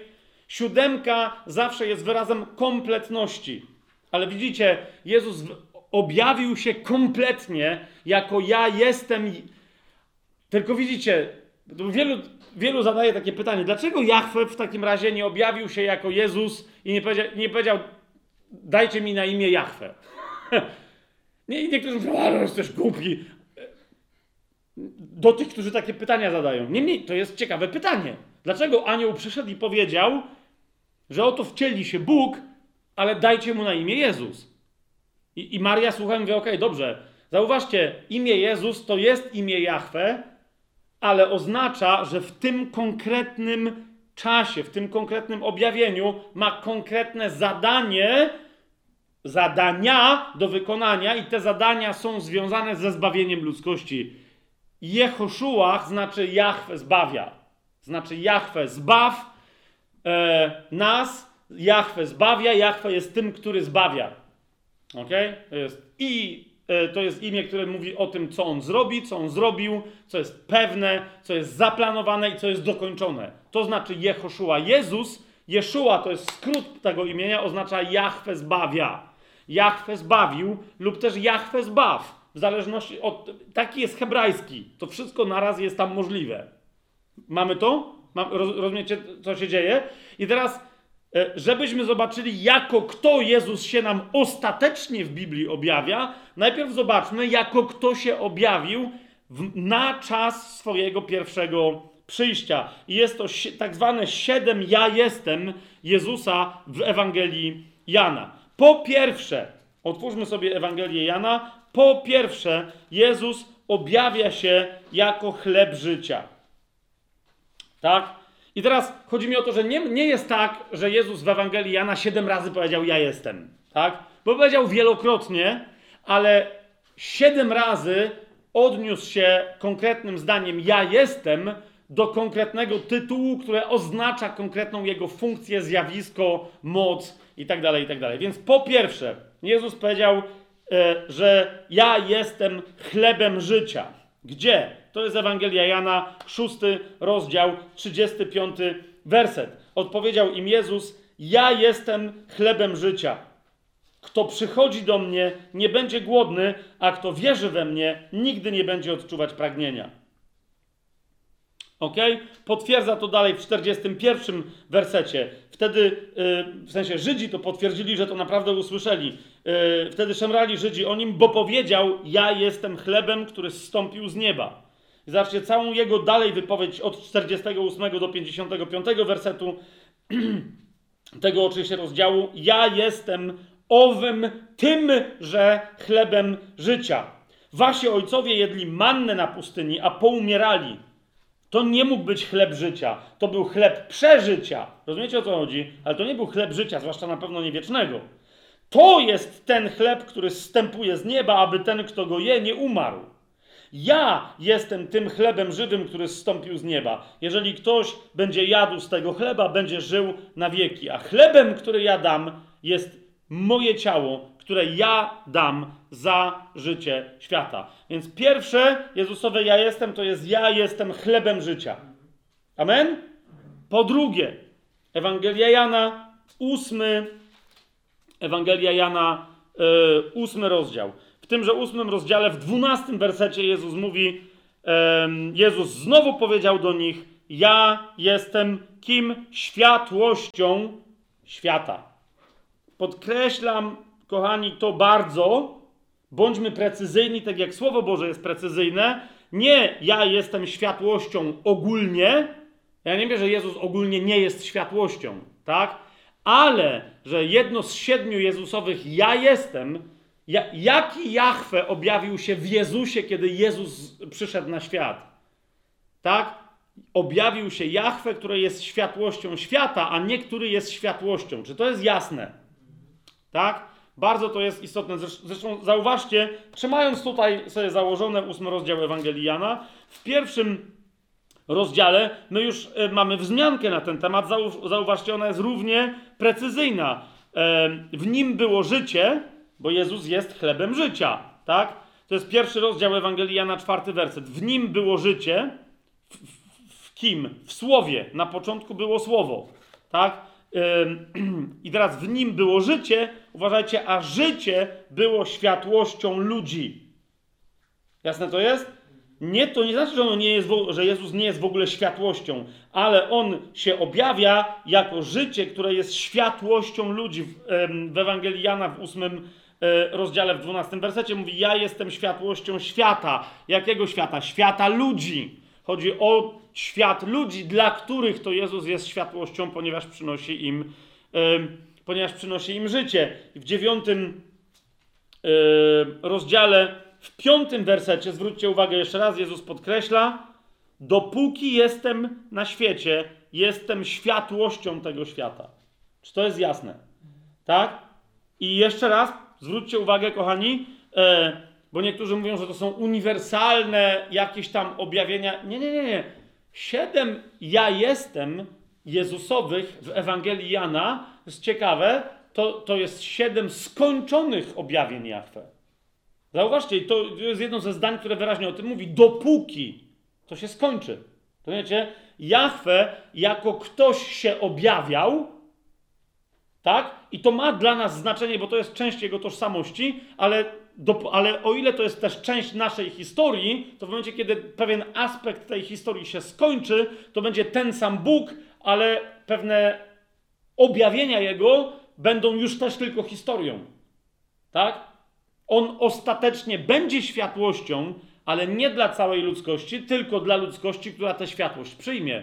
Światłość, e, ludzkość, która tej światłości nie przyjmie, e, będzie miała raczej takie światełeczko z ogienków w, w piekle na wieki. Wiecie o co mi chodzi? A nie światłość. On, dlatego on mówi, że dla całej ludzkości, dla całego świata jest światłością, dopóki jest na tym świecie. A potem to się zmieni. Jasne? Dalej, po trzecie, Kim jest jeszcze Jezus? To jest dziesiąty rozdział i tam mamy takie podwójne Jego ja jestem. Po pierwsze w dziesiątym rozdziale, w siódmym wersecie Jezus mówi Amen, amen, powiadam wam, ja jestem drzwiami. To jest interesujące objawienie. Niektórzy oczywiście, żeby się bardziej kojarzyło z niebem, to tutaj tłumaczą, ja jestem bramą, rzecz jasna. Niech będzie. Chodzi o to, że czy bramą, czy drzwiami, czy furtką, czy whatever, chodzi o to, że ja jestem drzwiami owiec. To jest istotne, tak? Które zechcą przejść. Jeszcze raz w tym dziesiątym rozdziale, w dziewiątym yy, wersecie Jezus mówi: Ja jestem drzwiami. Jeżeli ktoś wejdzie przeze mnie, będzie zbawiony, wejdzie i wyjdzie i znajdzie pastwisko, znajdzie pożywienie. Tak jak owca, która przechodzi przez drzwi, wychodzi E, e, ze swojej zagrody e, na pastwisko i tam sobie je. Jasne? Ale zwróćcie uwagę, Jezus nadal mówi, jak długo on będzie tymi drzwiami. Tak długo, jak istnieją owce, które mają wybór przejść czy nie. Czy to jest jasne? To nie jest wieczysta natura Boga, to jest Jego sposób objawienia się w konkretnej kondycji, że tak wyrażę, ludzkości. Jak ta kondycja się skończy, skończy się to objawienie. Natura, z której wynika ten rodzaj objawienia Boga, pozostanie taka sama, ale on już jako taki się nie będzie objawiał.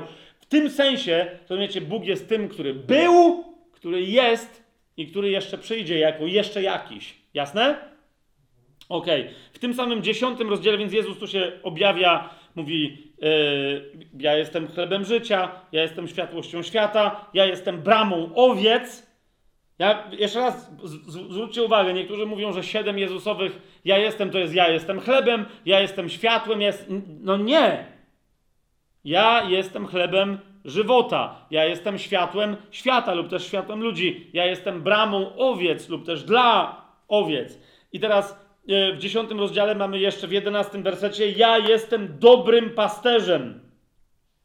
Kto jest dobrym pasterzem? Dobry pasterz oddaje swoje życie za owce. A więc ja jestem pasterzem, który oddaje życie za swoje owce. Czy Jachwę zawsze będzie oddawać życie za swoje owce? Rozumiecie o co mi chodzi? Nie, to jest konkretne objawienie, do właśnie, z którym przychodzi Jezus, e, ale które się skończy w momencie, kiedy to dzieło Jezusa e, w którymś momencie się skończy. W czternastym wersecie tego dziesiątego rozdziału Jezus jeszcze raz to podkreśla: Ja jestem dobrym pasterzem i znam moje, a moje mnie znają. Chodzi oczywiście o, o owce, te, za które oddaję życie. I po piąte, e, w jedenastym e, rozdziale Jezus mówi, i to jest bardzo istotne, kolejna rzecz, mówi kolejne ja jestem, to jest 25 werset, mówi Jezus do Marty, ja jestem zmartwychwstaniem i życiem. Jak, kochani, Jezus się przedstawia jako dobry pasterz, jako brama dla owiec, jako światłość świata, jako chleb życia, tak tutaj, kochani, Jezus nie przedstawia siebie, nie mówi ja jestem zmartwychwstaniem, czy to jest jasne, ale mówi ja jestem zmartwychwstaniem i życiem. Dlaczego to jest istotne? Ponieważ, e, zauważcie, tu nie chodzi o to życie, które ludzie mogą mieć, na przykład wskrzeszeni przez niego do starego życia, tak jak Łazarz w 11 rozdziale. Jasne? On mówi: Ja jestem tym zmartwychwstaniem, e, tym życiem, które jest życiem po zmartwychwstaniu do życia wiecznego. Ja jestem życiem tych, którzy zmartwychwstaną, pierwszym zmartwychwstaniem powiedzielibyśmy językiem Księgi Objawienia. Ja jestem zmartwychwstaniem, innymi słowy, do życia wiecznego. To znaczy jego e, do Marty przedstawienie siebie. Ja jestem kim? Zmartwychwstaniem i życiem. To jest cały jego tytuł, którym tam się przedstawia. Amen? Amen? Amen? Dobra, dobra. Jest bardzo dobrze. Szóste, ja jestem Jezusowe, to jest czternasty rozdział i znowu musimy pamiętać o, o tym, że całość przedstawienia tutaj się liczy. Mianowicie Jezus mówi, to jest 14 mm, rozdział, 6 werset. Jezus mu odpowiedział, Tomaszowi, rzecz jasna, Jezus mu odpowiedział: Ja jestem drogą, prawdą i życiem. Teraz co to oznacza? Co, co, o czym tu Jezus mówi? Otóż, kochani, to jest droga do Ojca. Jezus mówi: Ja jestem drogą do Ojca. Tak? Cały ten werset, zobaczcie, on mówi: Ja jestem drogą, prawdą i życiem. Nikt nie przychodzi do Ojca inaczej, jak tylko przeze mnie. Ja jestem drogą, prawdą i życiem. Droga do Ojca jest drogą, która wiedzie przez prawdę i prawdziwe życie. Niektórzy powiadają, że droga do Ojca to jest droga ku życiu wiecznemu z Ojcem przez prawdę, którą, e, którą Jezus ujawnia na temat e, naszego życia itd., tak itd. Tak Teraz możemy to rozwijać, ale chodzi mi o to, że jak Jezus mówi, ja jestem drogą, prawdą i życiem, to chodzi o to, że te trzy sformułowania oznaczają pełnię, e, definicję wręcz drogi e, do Ojca. Jezus jest drogą do Ojca. Tak? Jedyną, nie ma żadnej innej. A ta droga jest drogą, prawdą i życiem, którymi jest Jezus, które są w Jezusie. Amen? Rozumiemy, co, co, się tu, co się tu dzieje? Więc nie ma szóstego ja jestem, że Jezus powiedział ja jestem drogą. To, jest w ogóle bez sensu. Bo potem, wiecie, jeszcze raz podkreślam to dlaczego, ponieważ słyszałem mnóstwo yy, takich nauczań, które sobie pozwalają na zbyt wiele. Nie? Nawet włącznie nauczania właśnie tych siedmiu ja jestem Jezusowych z Ewangelii Jana słyszałem takie nauczanie, że Jezus jest drogą, która przez prawdę prowadzi do życia. Jakby fajnie, tylko pytanie brzmi, no ale co tu jest napisane? O przychodzeniu do Ojca. To, że życie jest w Ojcu i tak dalej, ale rozumiecie, nadal to jest droga do Ojca, która jest drogą, prawdą i życiem. Jakie tam są znaczenia, musisz podać dokładnie to, co Jezus powiedział, a nie wymyślać, co byś chciała, czy chciał, żeby tu Jezus powiedział dla takiego czy innego sposobu nauczania. I wreszcie siódme Jezusowe, ja jestem, to jest e, rozdział 15. I w rozdziale 15, w pierwszym wersecie Jezus mówi: Ja jestem prawdziwą winoroślą. To jest bardzo istotne. E, niektórzy mówią, że siódme ja jestem, to jest, że Jezus jest krzewem winnym. No nie. Jezus powiedział, że jest prawdziwym krzewem winnym. I to jest bardzo istotne. Ja jestem prawdziwym krzewem winnym, prawdziwą winoroślą. A jaka to jest prawdziwa winorośl? No przede wszystkim taka, która jest zasadzona i uprawiana przez Ojca. Okay? Tak jak potem to jest dalej w całej, e, w całej te, w tej tutaj paraboli, e, czy w tym obrazie przez Jezusa opowiedzianej. W piątym wersecie Jezus jeszcze raz podkreśla, ja jestem winoroślą, a wy jesteście latoroślami. Kto trwa we mnie, a ja w nim, ten wydaje obfity owoc, bo beze mnie nic nie możecie zrobić. Ok? Teraz, kochani, na co Wam zwracam uwagę? Możecie sobie to przestudiować. Myśmy przy okazji studium Ewangelii Jana więcej o tym mówili, ale można sobie wciąż, jest nie dość studium na ten temat. Zauważcie, że Jezus w Ewangelii Jana przedstawia się tak, że to jego przedstawienie się, przedstawienie się Jahwe w nim dla ludzkości jest przedstawieniem, które jest aktualne tylko i wyłącznie do Dnia Pańskiego, do momentu jego powrotu na ziemię. Tylko i wyłącznie na czas łaski, na rok jubileuszowy, e, aż do momentu jego powrotu. Nie wiem, czy tak, zgadzacie się? Więc zauważcie, że kiedy on wróci na ziemię, to, e, to, to, to on będzie Panem, który był. Tak? On, kiedy mówił do nas, nawet teraz, kiedy mówi do nas przez to słowo, nadal mówi do nas: Ja jestem chlebem życia. Wciąż, bo jest. Amen? Ja jestem światłością świata, ja jestem bramą owiec, i tak dalej, i tak dalej. Ale zauważcie, że kiedy wróci na ziemię, prawdy, które są związane z tamtym ja jestem, będą ja byłem bramą. Ja byłem światłością świata. Dlaczego? Ponieważ e, już nie jestem. Teraz teraz jestem światłością, ale nowego świata, nie tamtego. To będzie świat w ogóle zmieniony, tak? Ja jestem życiem owiec, powie, ale nie jestem bramą dla owiec, bo już nie będzie owiec, które będą musiały przechodzić przez tę bramę. Czy to jest jasne? A więc to jest ten, który był, który jest i który nadchodzi. W momencie, kiedy już nadejdzie, nadal pewne rzeczy, które, które tyczyły się jego, o których mówilibyśmy czasem teraźniejszym, on jest, staną się on był, a inne rzeczy będą a teraz jest. Niemniej zawsze i wciąż będą jakieś rzeczy na jego temat, o których wciąż będziemy powiedzieć, on jeszcze jakiś będzie. Jaki? Nie wiemy, ale będzie się nam to nieustająco przez wieczność całą objawiać i przejawiać. Mamy to? I teraz, kochani, zauważcie, więc yy, Duch Święty Ewangelię Jana zapisał tak, żeby w niej pokazać Jezusa po siedemkroć w całej kompletności jego misji podczas jego pierwszego przyjścia na ziemię. Nie? Teraz uważajcie, przed jego drugim przyjściem Księga Objawienia pokazuje jego w innych siedmiu ja jestem. Nawet w złożonych siedmiu ja jestem i teraz do tego przejdziemy. Jezus w Księdze Objawienia ma innych siedem ja jestem. ok? Ale żebyśmy w te siedem ja jestem wejrzeli, bo teraz zauważcie, mieliśmy taki przeskok. Bóg zawsze się objawiał. On, wiecie, mógł się pojawić pod rozmaitymi imionami, tak? Przedziwny doradca, ojciec przedwieczny, książę pokoju, także chociażby te takie oczywiste imiona, które przylgnęły do Pana Jezusa ze Starego Przymierza, okej, okay, przywołamy, ale zawsze On był tym, który jest. Ja jestem tym, który jest. Ja jestem tym, który był, jest i będzie. Jezus Chrystus ten sam był, jest ten sam niezmienny na wieki. Amen? Jezus jestem. Teraz, teraz uważajcie. Wraz z tym ja jestem, istnieje jeszcze jedna część objawienia ja jestemowego, która interesująca rzecz nie stanowiła części objawienia Jezusa podczas jego pierwszego przyjścia na ziemię. Jaka? Jaka? Otwórzmy sobie Księgę Izajasza i y, y, ponieważ y, no, czas mamy jaki mamy, to nie będziemy sprawdzać w wielu innych miejscach, ale z samej tylko Księgi Izajasza. Otwórzmy sobie Księgę Izajasza. Zobaczcie, w tej księdze 41 rozdział, czwarty werset.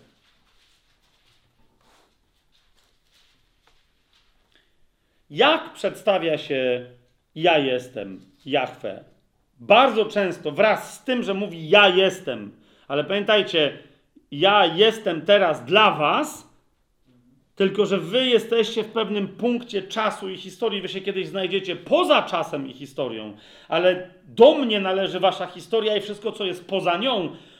Ten rodzaj przedstawiania siebie, Jahwe, go, Jahwej, jestema, ten jego rodzaj bardzo często w Starym Przymierzu jest, jest połączony z czymś, czego Jezus za życia nie robił. On mówił, ja jestem. Ale rozumiecie, że nie objawiał się, nie mówił ludziom, ja jestem pierwszy i ostatni. Nie? W księdze Izajasza w 41 rozdziale, w czwartym wersecie, zobaczcie, jak się Jachwę przedstawia. Kto to sprawił i uczynił? Kto wzywał pokolenia od początku? Ja, Jachwę, pierwszy i ostatni. Ja sam. Mamy to? Pierwszy i ostatni. Dalej, 44 yy, rozdział, szósty werset. Tak mówi Jahwe, król Izraela i jego odkupiciel, Jahwe zastępów. Ja jestem pierwszy i ja jestem ostatni, a oprócz mnie nie ma Boga. Widzicie to? Jeszcze jeden przykład, e, bo to będzie dosyć oczywiste, tylko chciałbym, żeby wybrzmiało jako przykład 48 mm, rozdział Izajasza, 12 werset. Słuchaj mnie, Jakubie i Izraelu, mój wezwany. Ja jestem. Widzicie to? Ja jestem. I teraz patrzcie dalej. Ja jestem pierwszy i ja jestem ostatni. Jahwe mówi Jahwe. Jahwe pierwszy, Jahwe ostatni. Niektórzy tłumaczą to ja jestem początkiem i ja jestem końcem. Ok? To jest co. E, zresztą spotkałem się z ludźmi z kręgów nie wszystkimi, ale z kręgów e, badaczy pisma, e, świadków Jehowy i tak dalej, oni jas, jasne, że nie wierzą e, w bóstwo Jezusa, nie wierzą, są antytrynitarzami, większości takiego czy innego rodzaju, ale chodzi mi, więc, więc oni wszyscy, ale niektórzy z nich jako argumentację podają, jak się im mówi, że no ale Jezus w Ewangelii Jana ewidentnie jest Bogiem, niezależnie od tego, jak tam manipulujecie pierwszymi wersetami pierwszego rozdziału, oni mówią, że gdyby tak było, to Jezus by się przedstawiał jako pierwszy i ostatni, a nie tylko jako ja jestem. Dlatego On jest Bogiem z małej litery, a Jahwe prawdziwy jest Bogiem z dużej litery. No tylko rozumiecie, jak ktoś się uchwyci tego argumentu, to zapomina, że w księdze całej Biblii istnieje księga objawienia. Więc kochani, jak sobie przypomnieliśmy, że Jahwe ostatecznie objawia się jako Jahwe pierwszy i ostatni, no zobaczmy sobie siedem ja jestem Jezusa w księdze objawienia. Widzicie, jeżeli on w księdze objawienia objawia się w sposób ostateczny, to albo on ostatecznie jest Bogiem albo nie jest. Amen? A zatem jego objawienie powinno wyglądać jako wypełnienie i wyjaśnienie Starego Testamentu, a nie stworzenie jeszcze bardziej zaplątanej zagadki. Otóż Jezus w Księdze Objawienia siedem razy mówi o sobie podobnie jak e, w Ewangelii Jana siedem razy ja jestem.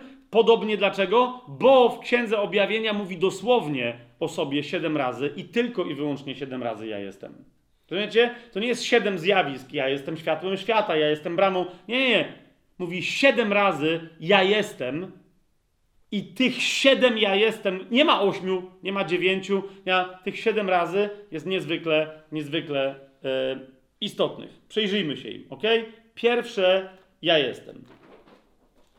Teraz od razu z góry powiem, kochani, jak potem ktoś z Was, znając fantastycznie Grekę i posługując się tam rozmaitymi historiami i tak dalej, e, ego i mi e, Amy samo w Księdze Objawienia się pojawia, czyli ja jestem e, też, e, e, czyli ktoś, że jest czymś, ktoś mówi ja jestem kimś tam.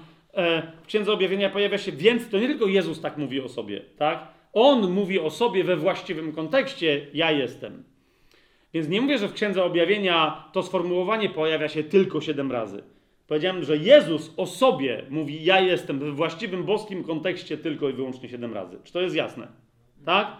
I teraz przedstawię wam tych siedem razy nie po kolei, ponieważ siódmy raz y, nie jest chronologicznie siódmy, a znajduje się w takim miejscu, że ono potrzebuje szczególnego wyjaśnienia, więc przedstawię sześć razy, ale nie chronologicznie, a potem siódmy raz, który nie do końca jest siódmy. Tak? Wszyscy zrozumieli, co powiedziałem? Jak nie, okej. Okay. Chodzi mi o to, że Jezus siedem razy mówi: Ja jestem, ale jedno z tych siedmiu razy na razie wyjmę, przedstawię sześć, a ten siódmy, który nie jest siódmy, tylko nie powiem który, potem powiem, który jest, bo Księga Objawienia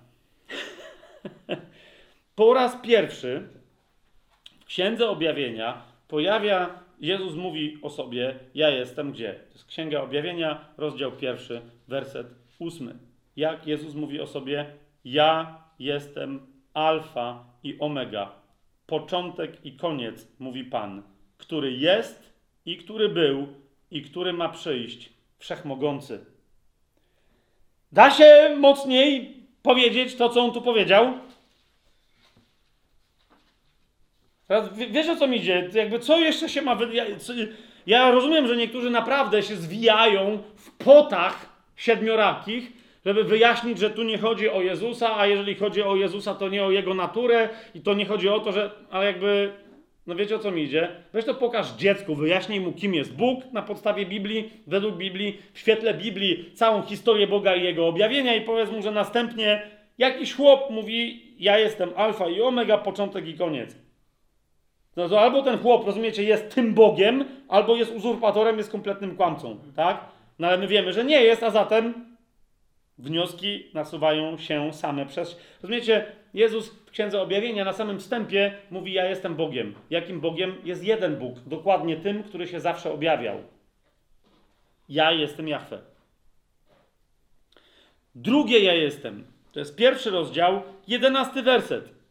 Jest to jakieś E, inne ja jestem? Ja jestem alfa i omega, pierwszy i ostatni. Zwracam wam uwagę, że w ósmym wersecie on powiedział o sobie: Ja jestem alfa i omega, początek i koniec. Mamy dobre tłumaczenie. Tu mówi pierwszy i ostatni. Nie? Bardzo istotne, nie będę się teraz w to zagłębiał, ale to, bo, bo, to znaczy bardzo podobną rzecz, ale nie to samo. Alfa i omega znaczy to samo. Początek i koniec nie jest tym samym, co pierwszy i ostatni. Czy to jest jasne? Okej. Okay. Dalej, trzeci raz, gdzie Jezus mówi, ja jestem. Dalej w tym samym rozdziale to są wersety 17 i 18 i chcę to podkreślić, kochani. Zaraz wyjaśnię dlaczego. Otóż Jezus mówi tutaj: Nie bój się. To jest koniec 17 wersetu. Mówi: Nie bój się. Ja jestem pierwszy i ostatni i żyjący, a byłem umarły. A oto żyję na wieki wieków i mam klucze piekła i śmierci. I to jest końcówka tego ja jestem. Teraz, kochani, teraz, kochani, dlaczego to tak mocno podkreślam? Ponieważ w niektórych tłumaczeniach e, znajdziecie e, w osiemnastym wersecie ja jestem żyjący, choć byłem umarły. Dlaczego? Dlaczego? Ponieważ właściwe czwarte Jezusowe ja jestem w Księdze Objawienia tak bardzo niektórym nie pasuje do reszty tych jego ja jestem, że nie chcą ich liczyć jako siódme i udają, że tego ja jestem nie ma. Ok? Nie ma. No ale wtedy jest sześć Jezusowych ja jestem i wtedy mówią, no tak, ale to, ponieważ jest w dwóch wersetach, to tu są dwa ja jestem. Czy to jest jasne, co ja teraz powiedziałem? Nie? Więc mówią, trzecie ja jestem to jest ja jestem pierwszy i ostatni, a czwarte ja jestem to jest ja jestem żyjący, choć byłem umarły. Nie, tak, nie jest, kochani. Trzecie, ja jestem, to jest zdanie, które obejmuje końcówkę 17 wersetu yy, i yy, cały 18 werset. Ja jestem pierwszy i ostatni i żyjący, choć byłem umarły, ale oto żyję na wieki wieków i mam klucze piekła i śmierci. Czy to jest jasne, co ja teraz powiedziałem? Ok?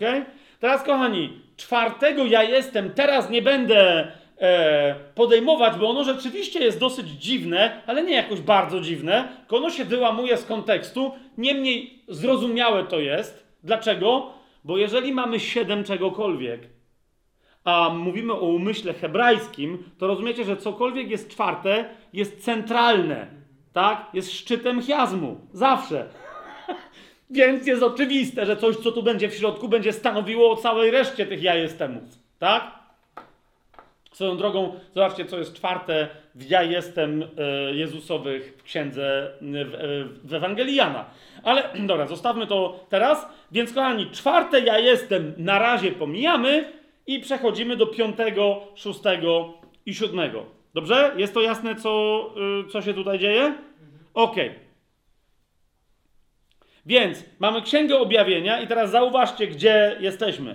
Nie? Nagle musimy przeskoczyć z Jezusowym Ja jestem do 21 rozdziału do 6 wersetu. Jezus kontynuuje tam, co swoje ja jestem alfa i omega.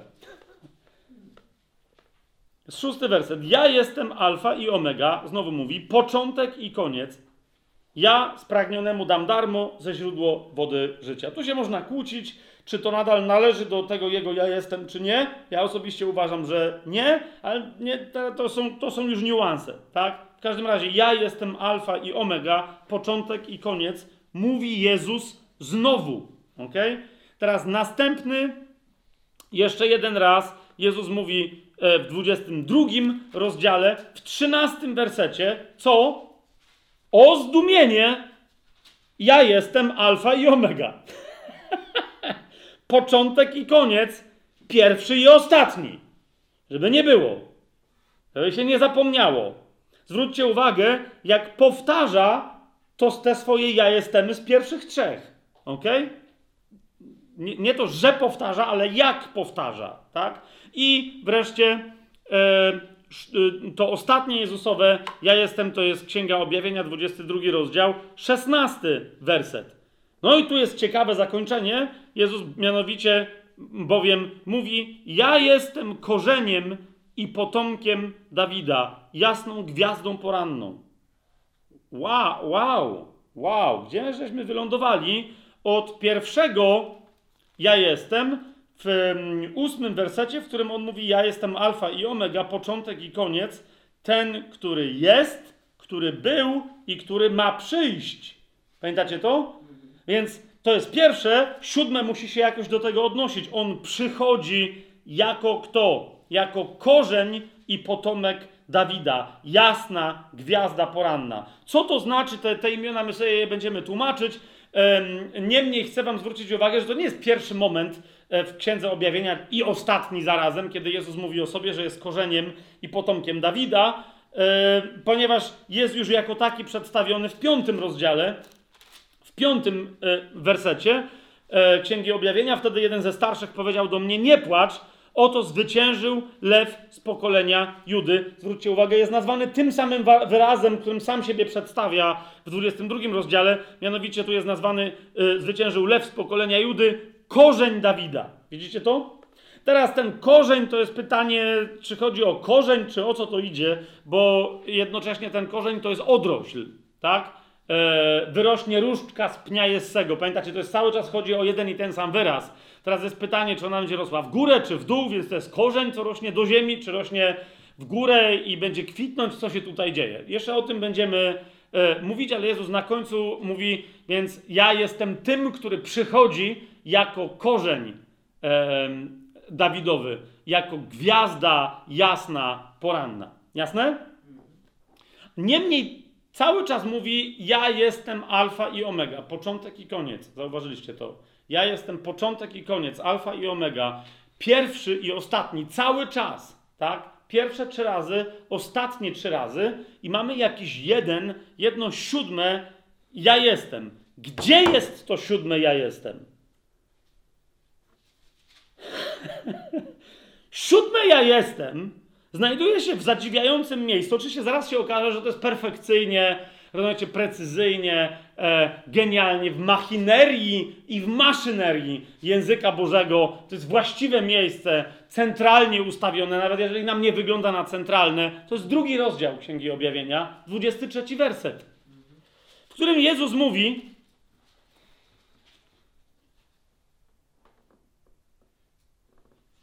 Ja jestem tym, który bada nerki i serca i oddam każdemu z was według waszych uczynków. Co? Zaraz, co się dzieje?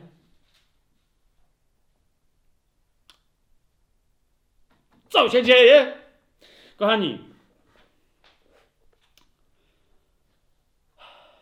otóż Mamy trzy ja jestem wstępne, cały czas powtarzające ja jestem alfa i omega. Początek i koniec alfabetu. Jak macie grecki, to jestem alfa i omega. Jak macie hebrajski, to jestem alef i taf.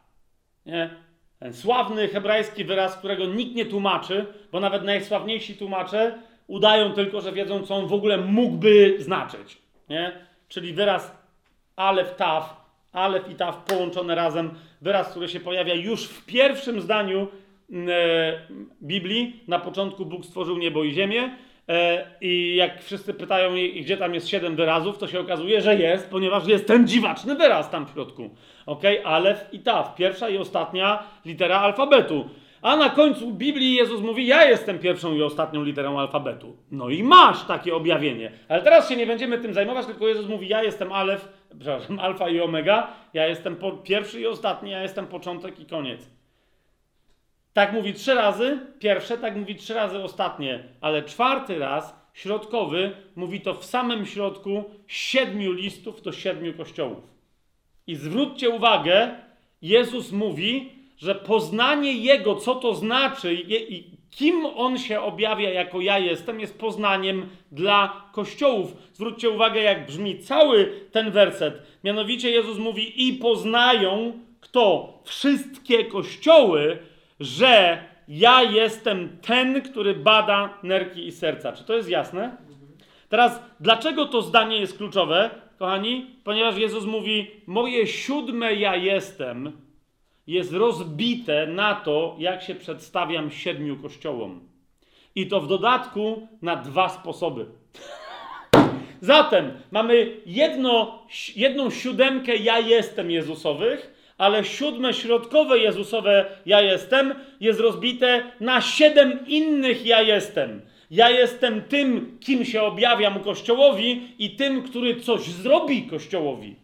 Rozumiecie? Zobaczcie, Jezus tu w tym miejscu mówi, kim ja jestem. Ja jestem tym, który bad, którego poznają wszystkie kościoły. Tym, który bada nerki i serca. Tym, który odda każdemu z was według was, waszych uczynków.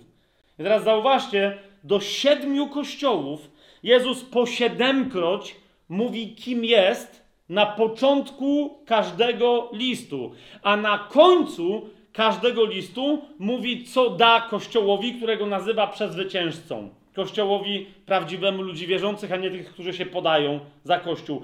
Y, o listach do siedmiu kościołów jeszcze będziemy mówić, kochani, ok?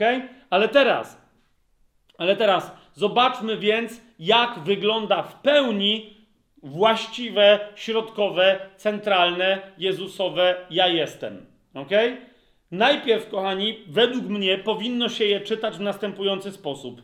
To jest, e, możecie to sobie zapisać szybko. Ja mam to tak zrobione, że mam zaznaczone na żółto e, najpierw wstępy do listów w drugim i w trzecim rozdziale, a na pomarańczowo zakończenia. Tak? I najpierw będę czytać te wstępy, które sobie zaznaczyłem na żółto, e, a potem będę czytać te zakończenia listów, które sobie ja zaznaczyłem na pomarańczowo.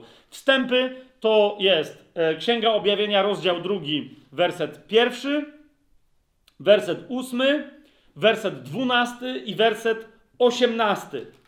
Ok? I werset osiemnasty. E, w trzecim rozdziale to jest werset pierwszy, werset siódmy i werset czternasty. Mamy to? Mam powtórzyć? Jeszcze raz. E, te wstępy z imionami Bożymi, z imionami Jezusa, imionami, którą chce, imieniem jednym, które ja jestem. Kim? I on to mówi do siedmiu kościołów. Zaraz sobie wyjaśnimy, dlaczego on to tak rozbija w ogóle. Ok? Że to siódme, najważniejsze, ja jestem, rozbija na siedem pomniejszych jakby z których żadne nie jest mniejsze, ale one dopiero razem stanowią jedno wielkie ja jestem. Ok? Dlaczego tak jest? To jest drugi rozdział, werset pierwszy, werset ósmy, werset dwunasty i werset osiemnasty. A w trzecim rozdziale werset pierwszy, werset siódmy i werset czternasty. Mamy to? I potem druga część to są zakończenia, mianowicie kim ja jestem, a kim będę jako dawca darów dla was. To jest w rozdziale drugim werset siódmy, werset jedenasty, werset siedemnasty i wersety od 26 do 28, a w trzecim rozdziale to jest werset 5, werset 12 i werset 21. Jeszcze raz powtórzę, w drugim rozdziale to są wersety 7, 11, 17 i od wersetu 26 do 28. W trzecim rozdziale werset 5, 12 i 21. I teraz pozwólcie, że ja przeczytam pełne Jezusowe ja jestem. A potem sobie wyjaśnimy, dlaczego on to w ten sposób rozbił. Ok? Zwróćcie uwagę, jak to brzmi. Jezus mówi siedem razy: Ja jestem Alfa i Omega, początek i koniec, pierwszy i ostatni. Ja jestem Alfa i Omega, ja jestem Alfa i Omega. I po tym pełnym wypowiedzeniu jego ja jestem znowu mówi ja jestem alfa i omega, ja jestem alfa i omega i tak dalej, i tak dalej, i tak dalej. Ale jego centralne ja jestem jak brzmi. Ja jestem ten, który trzyma siedem gwiazd w swojej prawej ręce, który się przechadza wśród siedmiu złotych świeczników. Pierwszy i ostatni, który był umarły, a ożył, który ma ostry, obosieczny miecz. Syn Boży, który ma oczy jak płomień ognia, a jego stopy są podobne do mosiądzu, który ma siedem duchów Boga i siedem gwiazd. Prawdziwy, święty, ten, który ma klucz Dawida, ten, który otwiera i nikt nie zamknie, zamyka, a wtedy nikt nie otworzy. Amen. Świadek wierny i prawdziwy, początek stworzenia Bożego. Ten, który temu, kto zwycięży, da jeść z drzewa życia, które jest pośrodku raju Boga. Ja jestem ten, który temu, kto zwycięży, nie pozwoli doznać szkody od drugiej śmierci. Ja jestem ten, który temu, kto zwycięży, da jeść z manny ukrytej. I dam mu kamyk biały, a na kamyku wypisane nowe imię, którego nikt nie zna oprócz tego, który je otrzymuje. Ja temu, kto zwycięży i zachowa aż do końca moje uczynki, dam władzę nad narodami i będzie rządził nimi laską żelazną, jak naczynia gliniane będą skruszeni, jak i ja otrzymałem tę moc od mojego ojca i dam mu gwiazdę poranną. Ja jestem ten, kto temu, kto zwycięży, da być ubranym w białe szaty i nie wymarzę jego imienia z księgi życia, ale wyznam jego imię przed moim ojcem i przed jego aniołami. Tego, kto zwycięży, uczynię też filarem w świątyni mojego Boga i już nie wyjdzie na zewnątrz. Napiszę też na nim imię mojego Boga i nazwę miasta mojego Boga, nowego Jeruzalem, które zstępuje z nieba od mojego Boga i moje nowe imię. Wreszcie temu, kto zwycięży, dam zasiąść ze mną na moim tronie, jak i ja zwyciężyłem i zasiadłem z moim Ojcem na jego tronie. To jest właściwe, ostateczne Jahwe, które Jezus wypowiada. Do którego wstępem jest ja jestem alfa i omega, początek i koniec. Ten, który jest, który był i który ma przyjść, wszechmogący. Ja jestem alfa i omega, pierwszy i ostatni. Ja jestem pierwszy i ostatni i żyjący, choć byłem umarły, a oto żyję na wieki i tak dalej. To jest wstęp, ok? I potem jeszcze raz mamy de facto powtórzenie tych trzech oświadczeń, ale siódme oświadczenie, zwróćcie uwagę, zwróćcie uwagę, że Jezus mówi, że, że Jego ja jestem pełne, to są początki i końce listów do kościołów, które mówi gdzie? W środkowym liście do siedmiu kościołów znowu. W czwartym liście. I zauważcie, że tego oświadczenia ja jestem nie mówi ani na początku, ani na końcu. Dlaczego? Ponieważ to jest wzmianka, która ma zwrócić uwagę, że jego ja jestem jest, jest zawarte w otwarciach i zakończeniach listów. Tak? I zauważcie, że o tym nie mówi ani w otwarciu, ani w zakończeniu, ale mówi w środku czwartego listu, środkowego listu. Tak? Jeszcze raz, to jest drugi rozdział, 23 werset. Poznają wszystkie kościoły, kim ja jestem, że jestem tym, który bada nerki i serca i który odda każdemu z was według waszych uczynków. Czy to jest jasne? Kto jest tym, który bada nerki i serca według całego Starego Przymierza? Jahwe. Ten, który był, który jest i który właśnie nadchodzi. Ten, który jest pierwszy, który jest ostatni, który jest początkiem i który jest końcem, który jest jednym, jedynym prawdziwym Bogiem, który ma na imię Ja jestem, który jestem Jahwe. On, tylko i wyłącznie On bada nerki yy, i serca. I teraz, yy, kochani, musimy sobie zadać to pytanie. Tak, dlaczego Jezus tak. Jeszcze zanim sobie zadamy to pytanie, czemu tak jest, zwróćcie uwagę, zwróćcie uwagę, że te pewne fragmenty tu wypowiedziane są powtórzeniem tego, co na przykład znajdujemy w pierwszym rozdziale. I popatrzcie, jak Jezus się przedstawia, rozdział drugi, werset pierwszy. To mówi ten, który trzyma siedem gwiazd w swojej prawej ręce.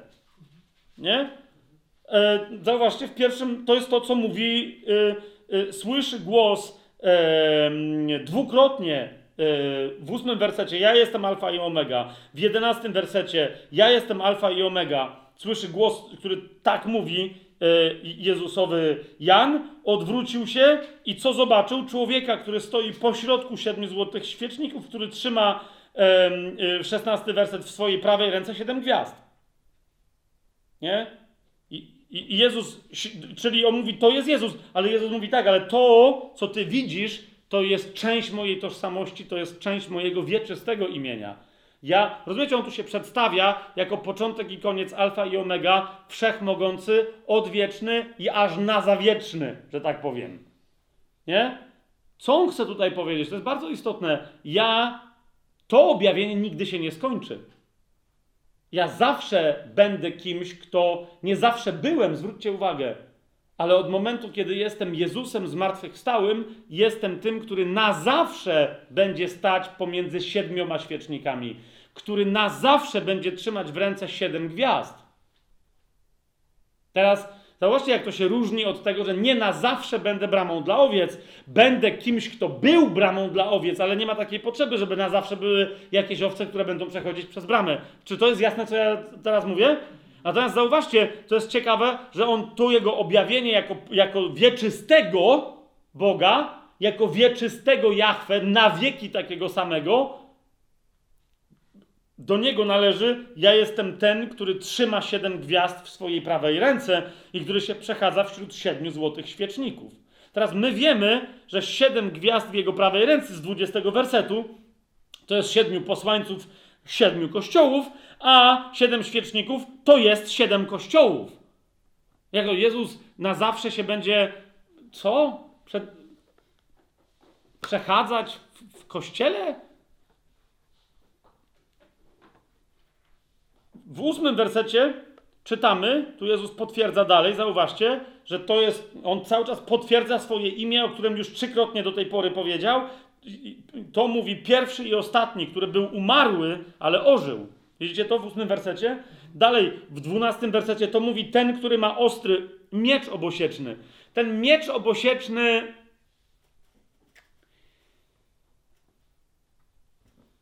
podobnie jak z tym bisiorem na końcu, na razie sobie zostawmy, dlatego że e, chyba, że ktoś z Was bardzo jest zainteresowany, to sobie sprawdźcie. Tu jest konkretny miecz. On ma konkretną nazwę. I jak ja kiedyś sobie robiłem swoje studium, nie tak dawno temu, próbując dociec różnych mieczy, to się okazało, że ten konkretny, nawet znalazłem, wyobraźcie sobie, był taki fragment o różnych e, e, typach białej broni na Discovery czy na czymś takim. Ja to nie mam telewizora, ale znalazłem to na YouTubie, więc znalazłem osobny fragment na temat dokładnie tego miecza, który tu jest nazwany i opisany z dokładnie tą nazwą. ok? Bo to nie jest e, e, żaden miecz jakiś grecki czy, czy rzymski, ale konkretny Rzym tracki, czy tam dalmacki, rozumiecie, który... E, znaczy, ja nie wiem, czy my byśmy go po polsku nazwali e, mieczem. E? To on służył jako miecz, ale był tak groźny dla legionistów rzymskich, że rozumiecie, że w momencie, kiedy już istniały legiony, w momencie, kiedy oni się spotkali z zastosowaniem e, chyba właśnie przez traków tego, e, tego miecza, musieli zmienić konstrukcję, te, technologię swojego hełmu. Ponieważ to był jeden, jedyny miecz, który przechodził przez ich hełmy. I musieli zmienić y, strukturę tego hełmu, żeby jak dostaną w łeb tym czymś, żeby na, nadal, rozumiecie, to oznaczało utratę przytomności, czasem śmierć, ale jeszcze, żeby ten hełm przed czymś takim bronił. To było coś, co przy, mnie to najbardziej przypominało kosę e, kosynierów e, kościuszki. Ko, kojarzycie? E, to, to znaczy nie miało takiej długiej żerdzi, ale chodzi o to, że w, w tej oryginalnej wersji, jak widać na y, tych starych jeszcze sprzed naszej ery y, y, obrazach, miało żerdź drewnianą, czy nawet jak wiecie, zostały znalezione teraz pozostałości po tych konkretnych mieczach, no to widać było, jak długie było, wiecie, taka ta oś, która wprowadzała w drewnianą żerdź cały miecz, no nie? Więc wiadomo, że, że drewno musiało być dłuższe, bardzo często ta rękojeść była równie długa jak ostrze. ok? Ostrze wyglądało nieco jak maczeta, było, rozchodzi, było, nie było zaokrąglone, bo to było jeszcze coś innego. Było proste, ale rozchodziło się, było coraz szersze, im bliżej było końca ostrza, im dalej od rękojeści. Ma to sens, co, co mówię? Więc rozumiecie, e, służyło to częściowo, jak widziałem pewne tam rekonstrukcje, do trzymania nawet bardzo szerokiego, tak? Tak, że można było tym ciąć e, z ramienia. Oni zresztą chodzili z tym na ramieniu, bo to było ciężkie, taka jakby kosa właśnie, ale do wale taka kosotopór, nie wiem jak to nazwać. Więc tym e, często waliło się w ten sposób, że po prostu prawa ręka podrzucała cały, całe to coś, a lewa ręka ściągała do dołu, tak że po prostu, że, że się waliło tym od góry i to nie było z tego, co rozumiem, obosieczne. Nie wiem, czy rzeczywiście Greka sugeruje to jakąś obosieczność, ono konkretnie nazywa ten rodzaj miecza, że to jest coś, co ma, e, co, co ma Jezus. Okay? Tym też można było ciąć w poprzek e, i robić różne rzeczy. Idzie mi tylko o to, żeby nie zwracać uwagi na tę obosieczność, tylko na, na nazwę konkretną, którą się tu posługuje Jan, z tego co pamiętam, jeszcze raz mówię, osobny sobie poświęcimy aspektowi tego, tego miecza, co to oznaczało, tylko chodzi mi o to, że ta nazwa to jest konkretna, rozumiecie, nawet w Biblii, e, ale w historii w ogóle e, broni białej, konkretna nazwa oznaczająca konkretny sprzęt historyczny, znany w starożytności e, Grekom, Rzymianom i tak dalej, jako bardzo groźny, najgroźniejszy miecz, ale taki, który rozumiecie, miał bardzo długą rękojeść, którą można było wywijać, nie posługiwać się nim jak typowym mieczem czy szablą. Ma to sens? Na pewno nie przypominało to krótkiego rzymskiego gladiusa. Na, na pewno nie. Miało to znacznie e, dłuższy zasięg. Jest to istotne, dlaczego Jezus postanowił się przedstawiać jako ktoś, kto ma, chciałbym powiedzieć, że słowiańską broń białą, no nie? Ale nie będziemy się aż tak daleko zapędzać. W każdym razie e, dziwną broń białą należącą do, do z punktu widzenia barbarzyńców cywilizowanych, takich jak Grecy czy Rzymianie, należącą do barbarzyńców niecywilizowanych. I Jezus postanawia się cywilizowanym e, barbarzyńcom, głównie Grekom w ich języku i Rzymianom, przedstawić jako ktoś, kto posiada dziwaczną broń, której oni się bali. Rozumiecie o co mi chodzi? Więc jeszcze raz, e, jak tu Jezus się przedstawia, że ma ten miecz, to on ma też, musi mieć konkretne znaczenie dalej, ale cały czas, zauważcie, on tu powtarza coś, co mówił o sobie w pierwszym rozdziale. Nie wiem, czy widzicie. Tak? Nawet w osiemnastym wersecie to mówi Syn Boży, który ma oczy jak płomień ognia, jego stopy podobne są do mosiądzu, przedstawia się jako Syn Boży, ale nadal to jest coś, co widzieliśmy już w pierwszym rozdziale. Amen? Teraz im dalej idziemy w las, że tak powiem, tych przedstawień się e, Pana Jezusa, e, zaczyna się robić ciekawiej. Do kościoła w Sardes trzeci rozdział, pierwszy werset, mówi ten, który ma siedem duchów Boga i siedem gwiazd. Dlaczego to jest istotne? Ponieważ siedem duchów Boga łączy z siedmioma gwiazdami, czyli z siedmioma posłańcami kościołów. ok? To jest bardzo, bardzo, bardzo, bardzo istotne. Jeszcze do tego dzisiaj wrócimy. Dalej w siódmym wersecie on przedstawia siebie tak, Jeszcze, jeszcze innym tytułem, którym w Starym Przymierzu jest przedstawiany tylko i wyłącznie Bóg. Przedstawia siebie mówiąc, że jest po prostu święty. Kto to mówi? To mówi święty, prawdziwy. Ten, który ma klucz Dawida, którym gdy się otwiera, to nikt nie zamknie, a kiedy się nim zamyka, to wtedy nikt już nie otworzy. I jedno z najbardziej zdumiewających wyznań Pana Jezusa, ale zwróćcie uwagę teraz, co się dzieje, co się teraz stanie, kiedy zaczniecie czytać. Może już się stało i już tak czytacie, ale jeżeli nie, to bardzo Was proszę, żebyście teraz to zrobili. Od tej pory, żebyście na to zaczęli zwracać uwagę. Jezus mówi, że Amen to jest Jego imię. Nie? Dla wielu ludzi to jest szok, no jak to Amen to jest koniec modlitwy. E, no okej, okay, na końcu modlitwy w Starym Przymierzu wielokrotnie masz Amen, ale zauważ, na początku swoich uroczystych wypowiedzi Jezus mówi dwukrotnie Amen, Amen. I teraz, gdyby nie Księga Objawienia, to mielibyśmy rozmaite spekulacje, moglibyśmy na to wpaść, ale on tutaj mówi wyraźnie, to mówi Amen i mówi o sobie. Świadek wierny i prawdziwy, początek stworzenia Bożego. On jest Amenem. To teraz zauważ, jeżeli on mówi zaprawdę, zaprawdę, to jest formuła przysięgi. Amen, amen. Na kogo? Na Boga.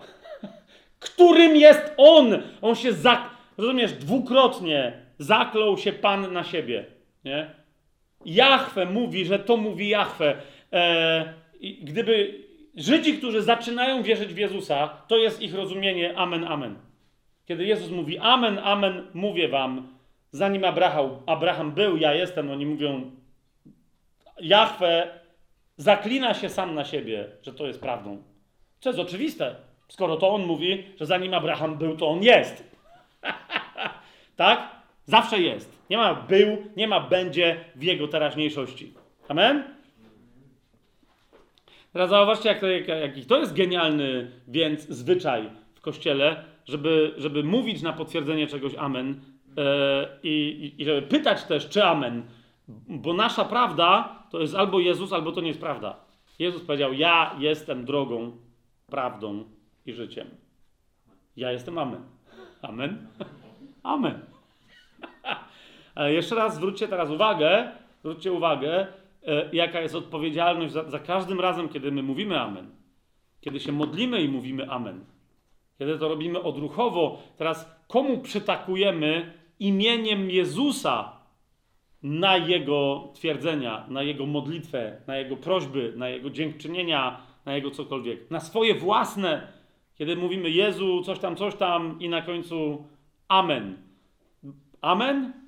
Wiele z naszych modlitw w ogóle by nie wybrzmiało, jakbyśmy wiedzieli, jak skończymy. Tylko, że my często, nawet jak kończymy, to nie wiemy, od czego zaczęliśmy, bo jesteśmy skoncentrowani bardziej na sobie niż na nim. No i stąd większość problemów, jeżeli by nie większość, wszystkie problemy tego świata i wszystkie problemy, mm, wszystkie problemy Kościoła.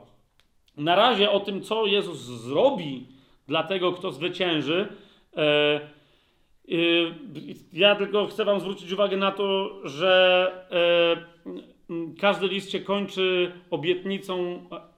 Ja ukułem takie e, słowo polskie nie dla zwycięzców czy dla zwycięzcy, ale dla tego, kto przezwycięży. Tu nie chodzi o to, że my mamy wystąpić jeszcze, wiecie, w jakichś zawodach, w których można przegrać i możemy wygrać. Chodzi o to, że ten, kto utrzyma zwycięstwo i ten, kto ma to zwycięstwo, zostanie zwycięzcą do końca.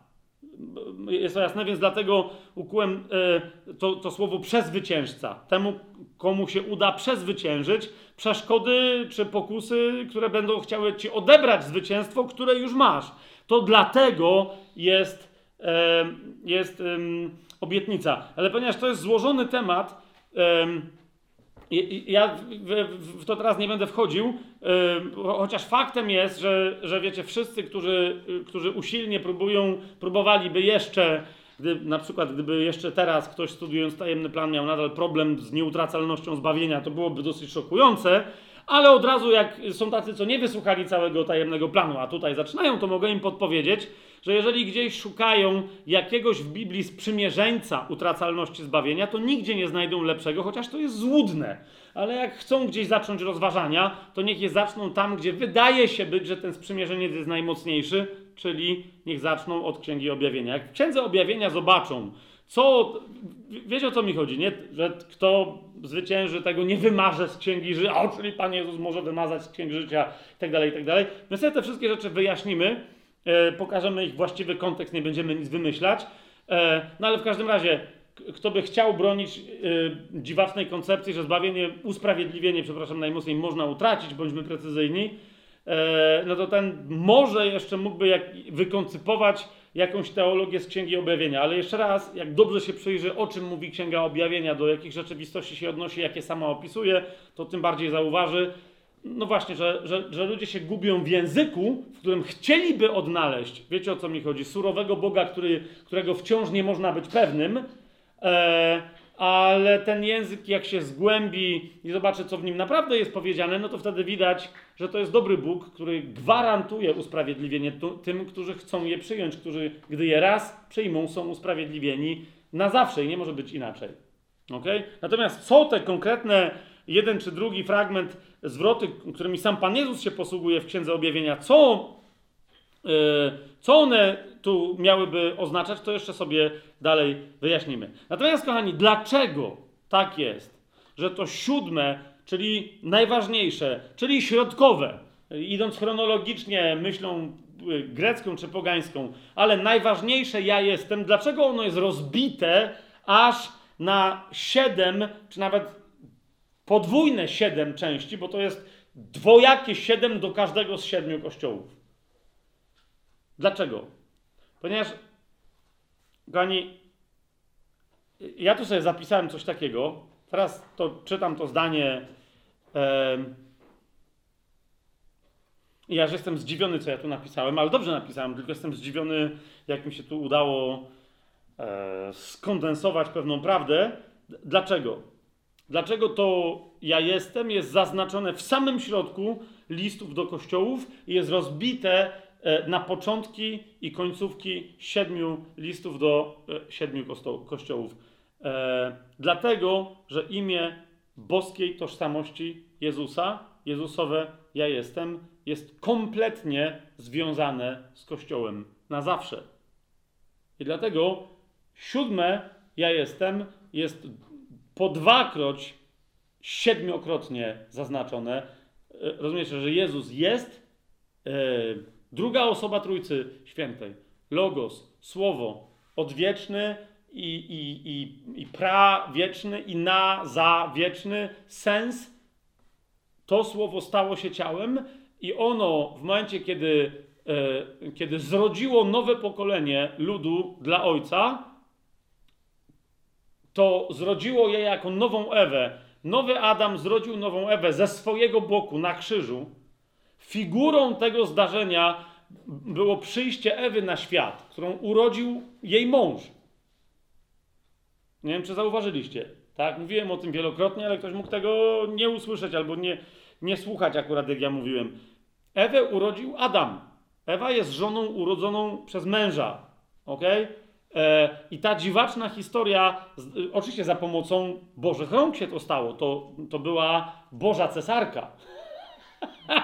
E, nie był poród naturalny, tak chciałbym zwrócić uwagę. Mężczyźni nie rodzą naturalnie i nawet Adam naturalnie Ewy nie urodził, ale została ona mu wyjęta przez profesjonalnego e, chirurga. E, w, każdym razie, w każdym razie to była tylko zapowiedź cudu, który miał nadejść. Nowy Adam rodzi nową Ewę ze swojego boku na krzyżu, dlatego kiedy on zasypia, jego bok jest otwarty, a z tego boku wypływa krew i woda, a Jan mówi, wraz z, tym, z tą krwią i wodą wypływa na cały świat duch, który rodzi, e, czy przez którego Jezus rodzi jedno nowe pokolenie. Amen? I teraz, e, e, i teraz kochani, ta Ewa, tak jak, e, tak jak e, e, obrazem przyjścia Ewy na świat, o, inaczej, pojawienie się Ewy na świecie jest obrazem ostatecznego pojawienia się nowej ludzkości, nowej Ewy, tak życie Ewy z Adamem jako jednego wspólnego Adama, bo pamiętacie, że Adam to nie jest imię dla mężczyzny, tylko jest imię dla ich małżeństwa. Tak naprawdę to jest ich nazwisko, powiedzielibyśmy. Piąty rozdział Księgi Rodzaju, pierwszej Księgi Mojżeszowej mówi o tym wyraźnie, że to oni otrzymali imię Adam, a nie on, oni. Mąż i żona otrzymali imię Adam. Pamiętacie to, czy... Okay? Tak, my również współistniejemy jako Kościół z Chrystusem, a On współistnieje ze swoim Kościołem na zawsze. Ok, zobaczcie, e, jaki sens, je, jeszcze raz, nie, ale niech to teraz zabrzmi w obliczu Księgi e, Objawienia, ma sens to, co mówi w liście do Efezjan Paweł w piątym rozdziale. Nie? On tam opowiada coś tam o małżeństwie, do tego jeszcze dzisiaj wrócimy, ale w piątym rozdziale listu do Efezjan w 30 wersecie 31 i 32 powiada: Jesteśmy członkami Jego ciała, z ciała Jego i z kości Jego. Dlatego opuści człowiek swojego ojca i matkę i połączy się ze swoją żoną, i będą tych dwoje jednym ciałem. Jest to wielka tajemnica, ale ja mówię w odniesieniu do Chrystusa i do Kościoła. To jest jasne? On jest głową, ona jest całą resztą jego ciała. Głowa się nie porusza bez ciała, a ciało bez głowy byłoby martwe. A on był tym, który umarł, ale żyje i żyć będzie na wieki. Jak ze swoim ciałem. Nie ma Jezusa bez jego ciała. Ok? A więc jego objawienie się ja jestem jest objawieniem się po pierwsze w środku kościoła, bo zwróćcie uwagę, że Jezus jest, ja wiecie, yy, yy, czasem rozmawiam z moją żoną na, na, temat miniatur na tajemny plan, nie? Bo ona coś tam maluje i się pyta, ale jak namaluje to, jak namaluje tamto. No i yy, jak rozmawialiśmy o różnych koncepcjach artystycznych tego, jak jest malowany Jezus z pierwszego rozdziału Księgi Objawienia. No to wiecie, ja rozumiem nabożność różnych ludzi, ale potworki, jakie niektórym wychodzą, to jest szaleństwo. Stoi, wiecie, jakiś chłop, no ale palą mu się oczy, no nie? Ale stopy ma z mosiądzu, no bo tam jest ta, ale z rozgrzanego, to niektórzy próbują to oddać, więc wygląda jak poparzony. Tu się świeci, bo cały tu ma światłość jeszcze jaśniejszą, tu ma szaty białe, ok? Tu yy, wychodzi mu miecz, no i teraz ten, rozumiecie, z ust. Tu yy, trzyma gwiazdy w ręku, no to wiecie, te gwiazdy, teraz jak on nie trzyma, siedem, żeby było widać, że to są gwiazdki. I jeszcze stoi wśród tych siedmiu, teraz bardzo często tych siedem yy, świeczników, Wiele osób ma słuszną intuicję, że to nie jest siedem osobnych świeczników, ale że to jest jeden świecznik, którego to jest siedem części ramion tego świecznika, nie? Więc yy, skoro tak, no to co? No to menora. Więc niektórzy malują, że stoi Jezus gdzieś jakby nad menorą, czy za menorą jakąś taką ogromną, gdy tymczasem zwróćcie uwagę, że Księga Objawienia mówi, że on stoi w środku, okej? Okay? A zatem, jeżeli to jest świecznik, świec czy lamp wiszących, stojący, jakby rozumiecie, że nie wiem, dopływ oliwy, bo załóżmy, że tam się palą te ognie przez oliwę dopływającą, jest z jednego źródła. Nieważne, chodzi o to, że tych siedem ramion tego świecznika jest dookoła Jezusa, a on jest w środku. To jest jasne. To nie jest menora, która stoi przed nim, za nim, jakoś tak dookoła, wiecie, takimi jakimiś skrzydłami. Nie. To jest siedem konkretnych, płonących lampideł, które płoną dookoła Jezusa. On jest w środku. To wiecie o co chodzi? To jest głowa ciała. To jest fundament dla domu Bożego i to jest centrum dla tych siedmiu e, świeczników, które reprezentują cały Kościół, bo sobie o tym już mówiliśmy. E, jasne to jest? Teraz Jezus, chodzi o to, kochani, że w Księdze Objawienia, e, bo jak zadałem, pamiętacie, taki, taki challenge dałem, żeby że znajdźcie mi miejsca, e, i niektórzy podjęli ten challenge, e, w, w, w Księdze Objawienia e, znajdźcie rozdział, w którym nie ma objawienia Jezusa. I tam ktoś przyszedł do mnie i mówi, no tu nie ma Jezusa, i tu też nie ma Jezusa, tu nie ma Jezusa i tu też nie ma Jezusa. Fabian, trochę się machnąłeś, trzeba byłoby tam to może wyciąć z materiałów. Jeżeli nie zrozumiemy tego, że Jezus nigdy od momentu swojego zmartwychwstania, rozumiecie, nie funkcjonuje bez swojego ciała, to nie zrozumiemy Księgi Objawienia. Jeżeli chcemy zrozumieć Księgę Objawienia, musimy zrozumieć, że on od początku w Księdze Objawienia pojawia się z całym swoim kościołem. Jego ciałem nie jest, rozumiecie, dlatego on się pojawia dziwny.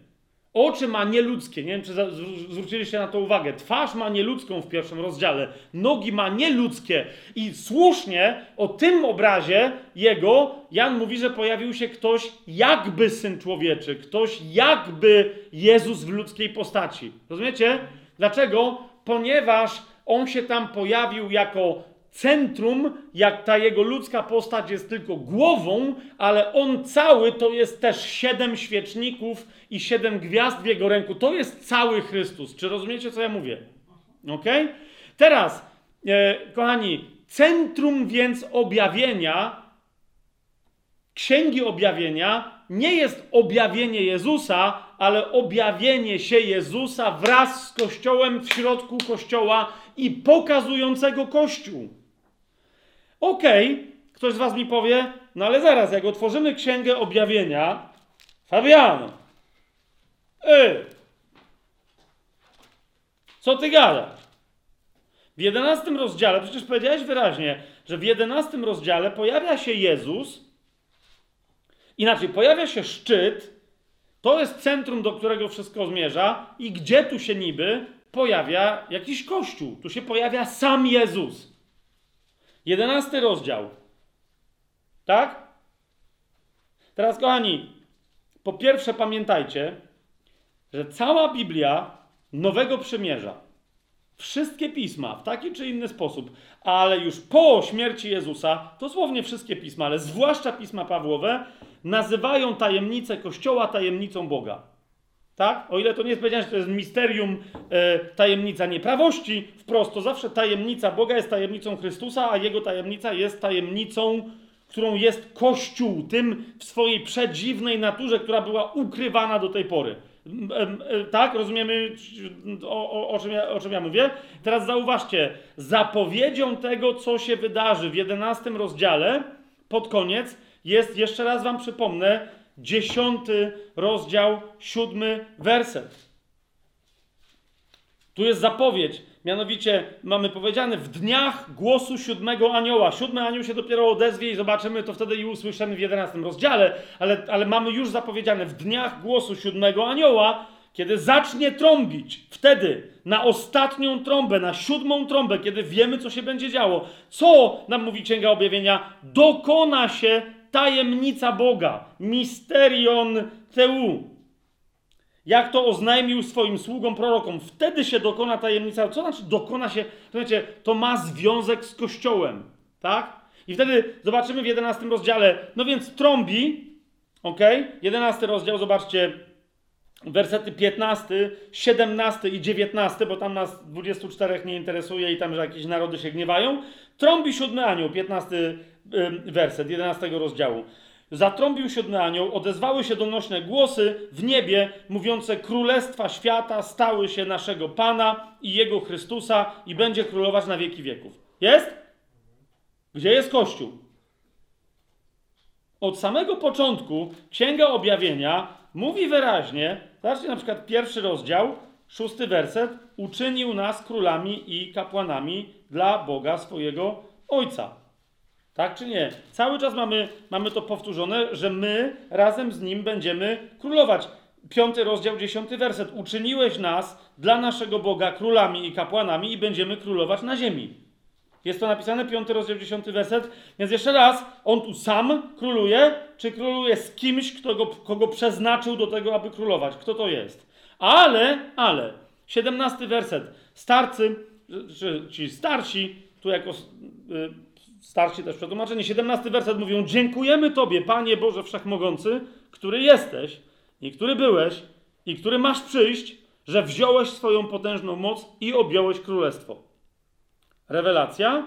I co się wtedy dzieje w 19 wersecie? Kochani, potem otworzyła się świątynia Boga w niebie i arka Jego przymierza ukazała się w Jego świątyni.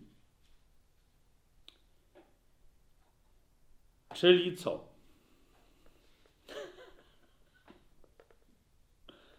Czyli co tam się pojawiło? E, jeżeli macie pytanie zaraz, chcesz powiedzieć, że tam się Kościół pojawił? do tego dojdziemy jeszcze, nie dzisiaj w ramach naszych rozważań. Idzie mi tylko o to, że to jest tyle. Jezus objął królestwo, Bóg objął królestwo, otworzyło się niebo i pojawiła się arka. Kochani, ta sama scena, zauważ, dokładnie ta sama, zauważcie, jak jest opisana w innym miejscu. Bo ja wam powiedziałem, że do tego momentu mamy opis chronologiczny, nie? Ale mamy drugą część Księgi Objawienia, która nam pokazuje głębiej te pewne elementy, które mamy opisane chronologicznie, żeby nam pokazać, co, co tam się naprawdę dzieje.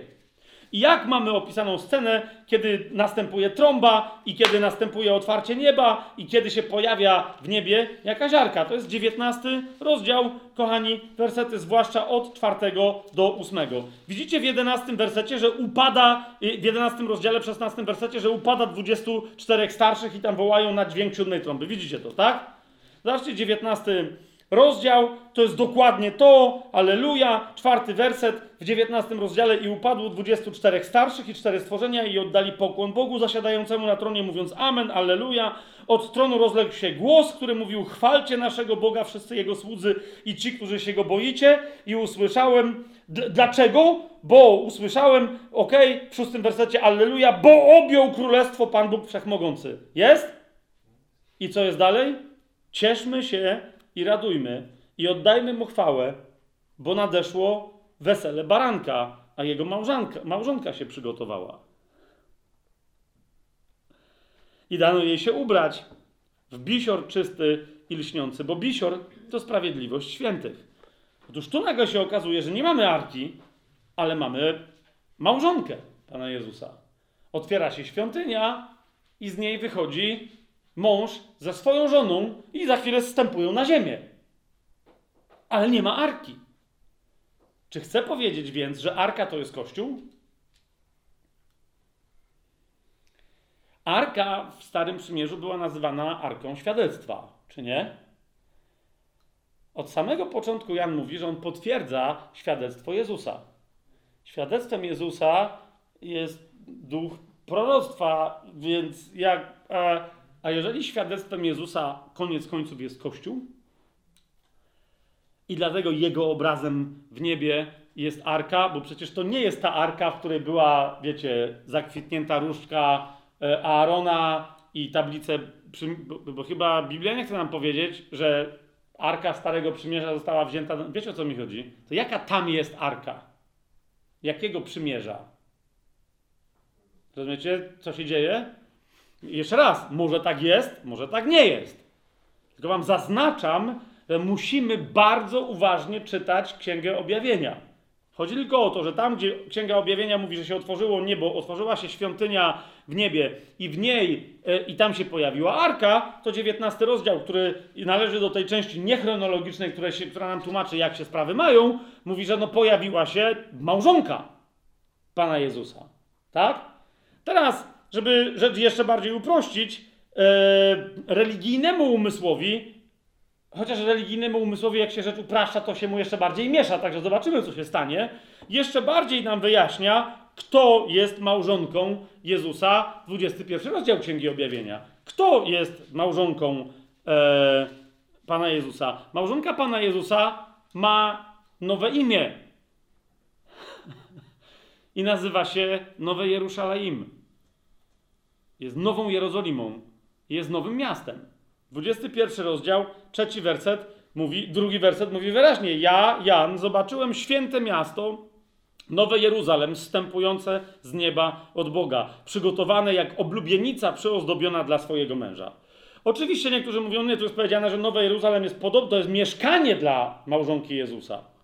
Ale to nie jest małżonka Jezusa. No nie wiem, bo w dziewiątym wersecie czytamy dalej: Przyszedł do mnie jeden z siedmiu aniołów, tych swoją drogą, co ze świątyni tam z nieba właśnie dokładnie wychodzili, którzy mieli siedem czasz napełnionych siedmioma ostatecznymi plagami, i odezwał się do mnie, mówiąc: Chodź tutaj, a pokażę ci oblubienicę, małżonkę baranka. Tak? Czyli co zaraz zobaczymy? Małżonkę baranka, zgadza się? Tą, którą w XIX e, rozdziale już słyszeliśmy, że się pojawiła. I przeniósł mnie w duchu na górę wielką i wysoką i pokazał mi kogo? Wielkie miasto, święte Jeruzalem, zstępujące z nieba od Boga. Bum! No i teraz zobacz, co się dzieje. W momencie, w którym ci się coś rozjaśnia, pracuje w tobie nowe przymierze. W momencie, w którym masz zamieszanie, co się teraz dzieje, dotknęliśmy kolejnego, e, e, kolejnej warstwy religijności.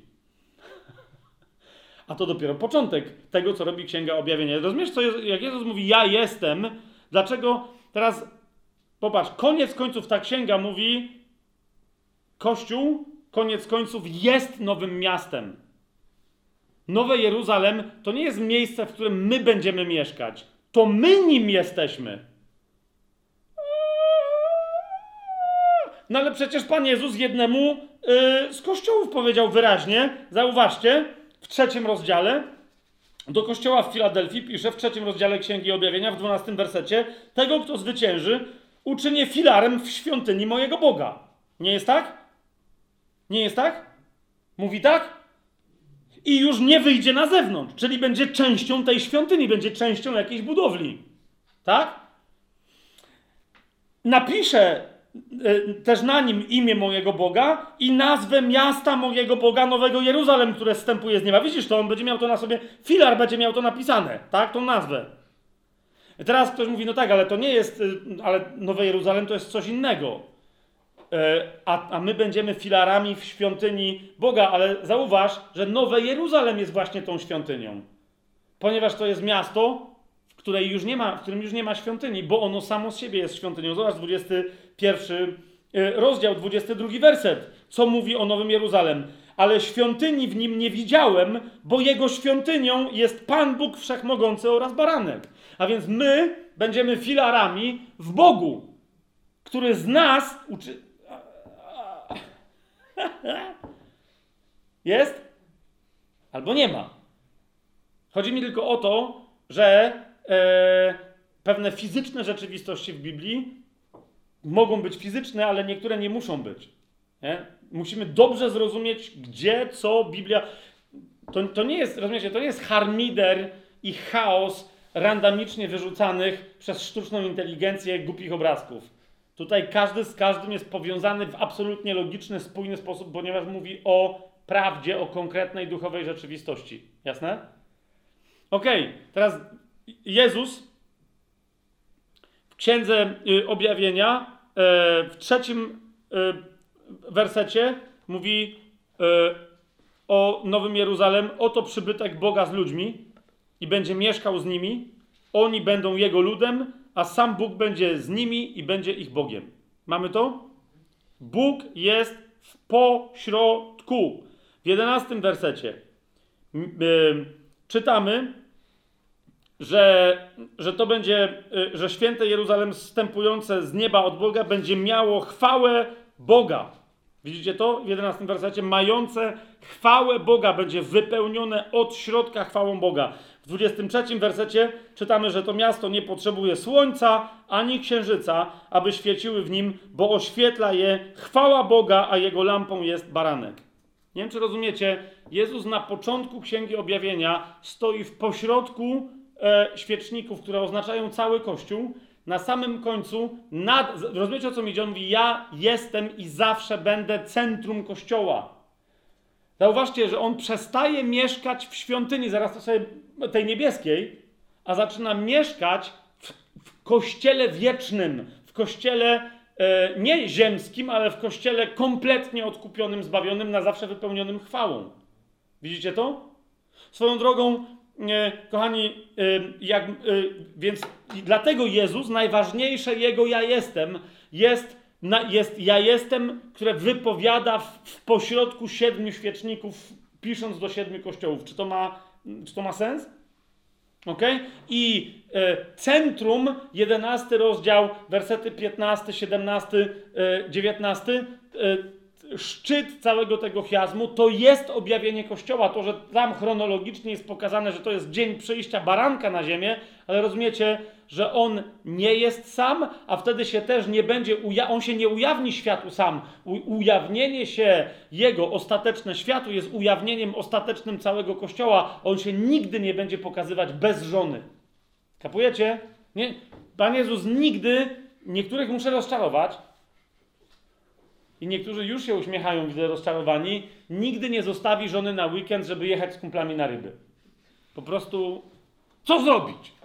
Nie wiem dlaczego dla dziewczyn, kobiet jest to takie radosne, że o, jaki Jezus. Mnie to, no nieważne, no Jezus po prostu, on tak, tu mam głowę, tu mam resztę ciała. Gdzie się chce pojawić głowa, tam się pojawi resztę ciała. Jezus objawia się i ostateczne jego objawienie w Księdze Objawienia jest objawieniem się tylko i wyłącznie z Kościołem. To jest coś, co musimy zrozumieć. ok? Kiedy to rozumiemy, to wtedy zobaczycie Go, jak się objawia w całej reszcie Księgi Objawienia po 11 rozdziale, nawet kiedy wyglądałoby na to, że Go nie ma w całym danym rozdziale. ok? I jeszcze jedną rzecz chcę powiedzieć. Zobaczcie, jak ostatnio mówiłem, bo ktoś mnie tam zapytał, Fabian, ale jakie, jaka to jest pełna Ewangelia? No, że będzie królestwo, to dobrze, ale jaka to jest pełna Ewangelia? Nadal mam wrażenie, że niektórzy nie rozumieją. Pełna Ewangelia nie jest Ewangelią o tym, że będzie tysiącletnie królestwo. Pełna Ewangelia jest o przywróceniu chwały. Rozumiecie? Zauważcie, list do Rzymian, który cały jest podstawą dla wielu ewangelistów głoszenia dobrej nowiny, e, i bardzo często wielu ewangelistów, i słusznie, zaczyna głoszenie dobrej nowiny od trzeciego rozdziału, w którym to jest powiedziane, że wszyscy zgrzeszyli i wszyscy potrzebują zbawienia, żeby się nikt nie mógł wytłumaczyć e, i wyłgać, że ja nie potrzebuję. Nie? Ale zauważcie, kiedy cytują ten kluczowy fragment, podobnie jak wiele innych, ale ten jest kluczowy, z księgi, z listu do Rzymian, z trzeciego rozdziału, z 23 wersetu, to co de facto czytają? Wszyscy bowiem zgrzeszyli i są pozbawieni chwały Boga. Rozumiesz? Problem więc nie polega tylko na tym, żebyś został czy została usprawiedliwiona z tego, że zgrzeszyłaś, żeby na powrót odzyskać stan niewinności i bezgrzeszności. Ponieważ nadal załatwienie sprawy grzechu nie jest załatwieniem sprawy chwały. Rozumiesz? Człowiek miał chwałę i ją stracił. Teraz dlaczego? Bo zgrzeszył. Teraz, kiedy jest rozwiązana sprawa grzechu, jeszcze nie jest rozwiązana sprawa pełni jego chwały. Widzicie to? Tak? Wszyscy zgrzeszyli i co? I są pozbawieni chwały Boga. Zobaczcie, co w piątym rozdziale, który znowu jest głoszeniem dobrej nowiny, cały, genialnie, ale co w piątym rozdziale, w drugim wersecie, e, w pierwszym i drugim wersecie pisze Paweł. Będąc więc usprawiedliwieni przez wiarę, mamy pokój z Bogiem przez naszego Pana Jezusa Chrystusa. Sprawa grzechu rozwiązana? Rozwiązana, jesteśmy usprawiedliwieni dzięki któremu też, uważajcie, otrzymaliśmy dostęp przez wiarę do tej łaski, w której trwamy i chlubimy się czym? Nadzieją chwały Boga. To jest co? Nadzieja to jest, rozumiecie, w wierze mamy rzeczy, które już mamy, mamy do nich dostęp. Nadzieja to jest coś, co mamy zagwarantowane, ale przez co jeszcze, do czego jeszcze nie mamy dostępu. Czy to jest jasne?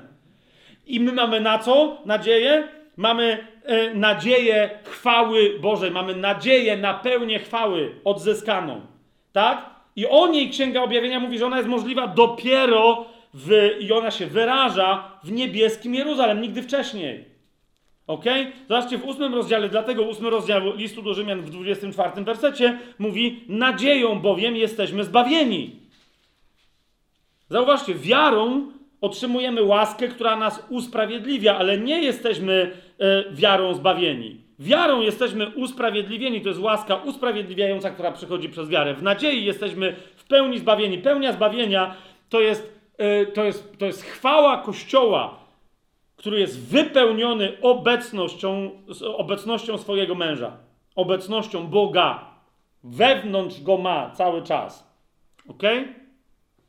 w 15 rozdziale w liście. Zresztą to jest jeden z wątków bardzo mocnych listu do Rzymian genialnych do przestudiowania w 15 rozdziale listu do Rzymian w szóstym i siódmym wersecie. Na koniec jeszcze raz e, Paweł mówi, abyście jednomyślnie jednymi ustami wysławiali Boga, Ojca naszego Pana Jezusa Chrystusa, tak? I mówi, dlatego, żeby, żeby tak było i, i że tak jest, przyjmujcie siebie nawzajem, jak i Chrystus przyjął nas do chwały Boga.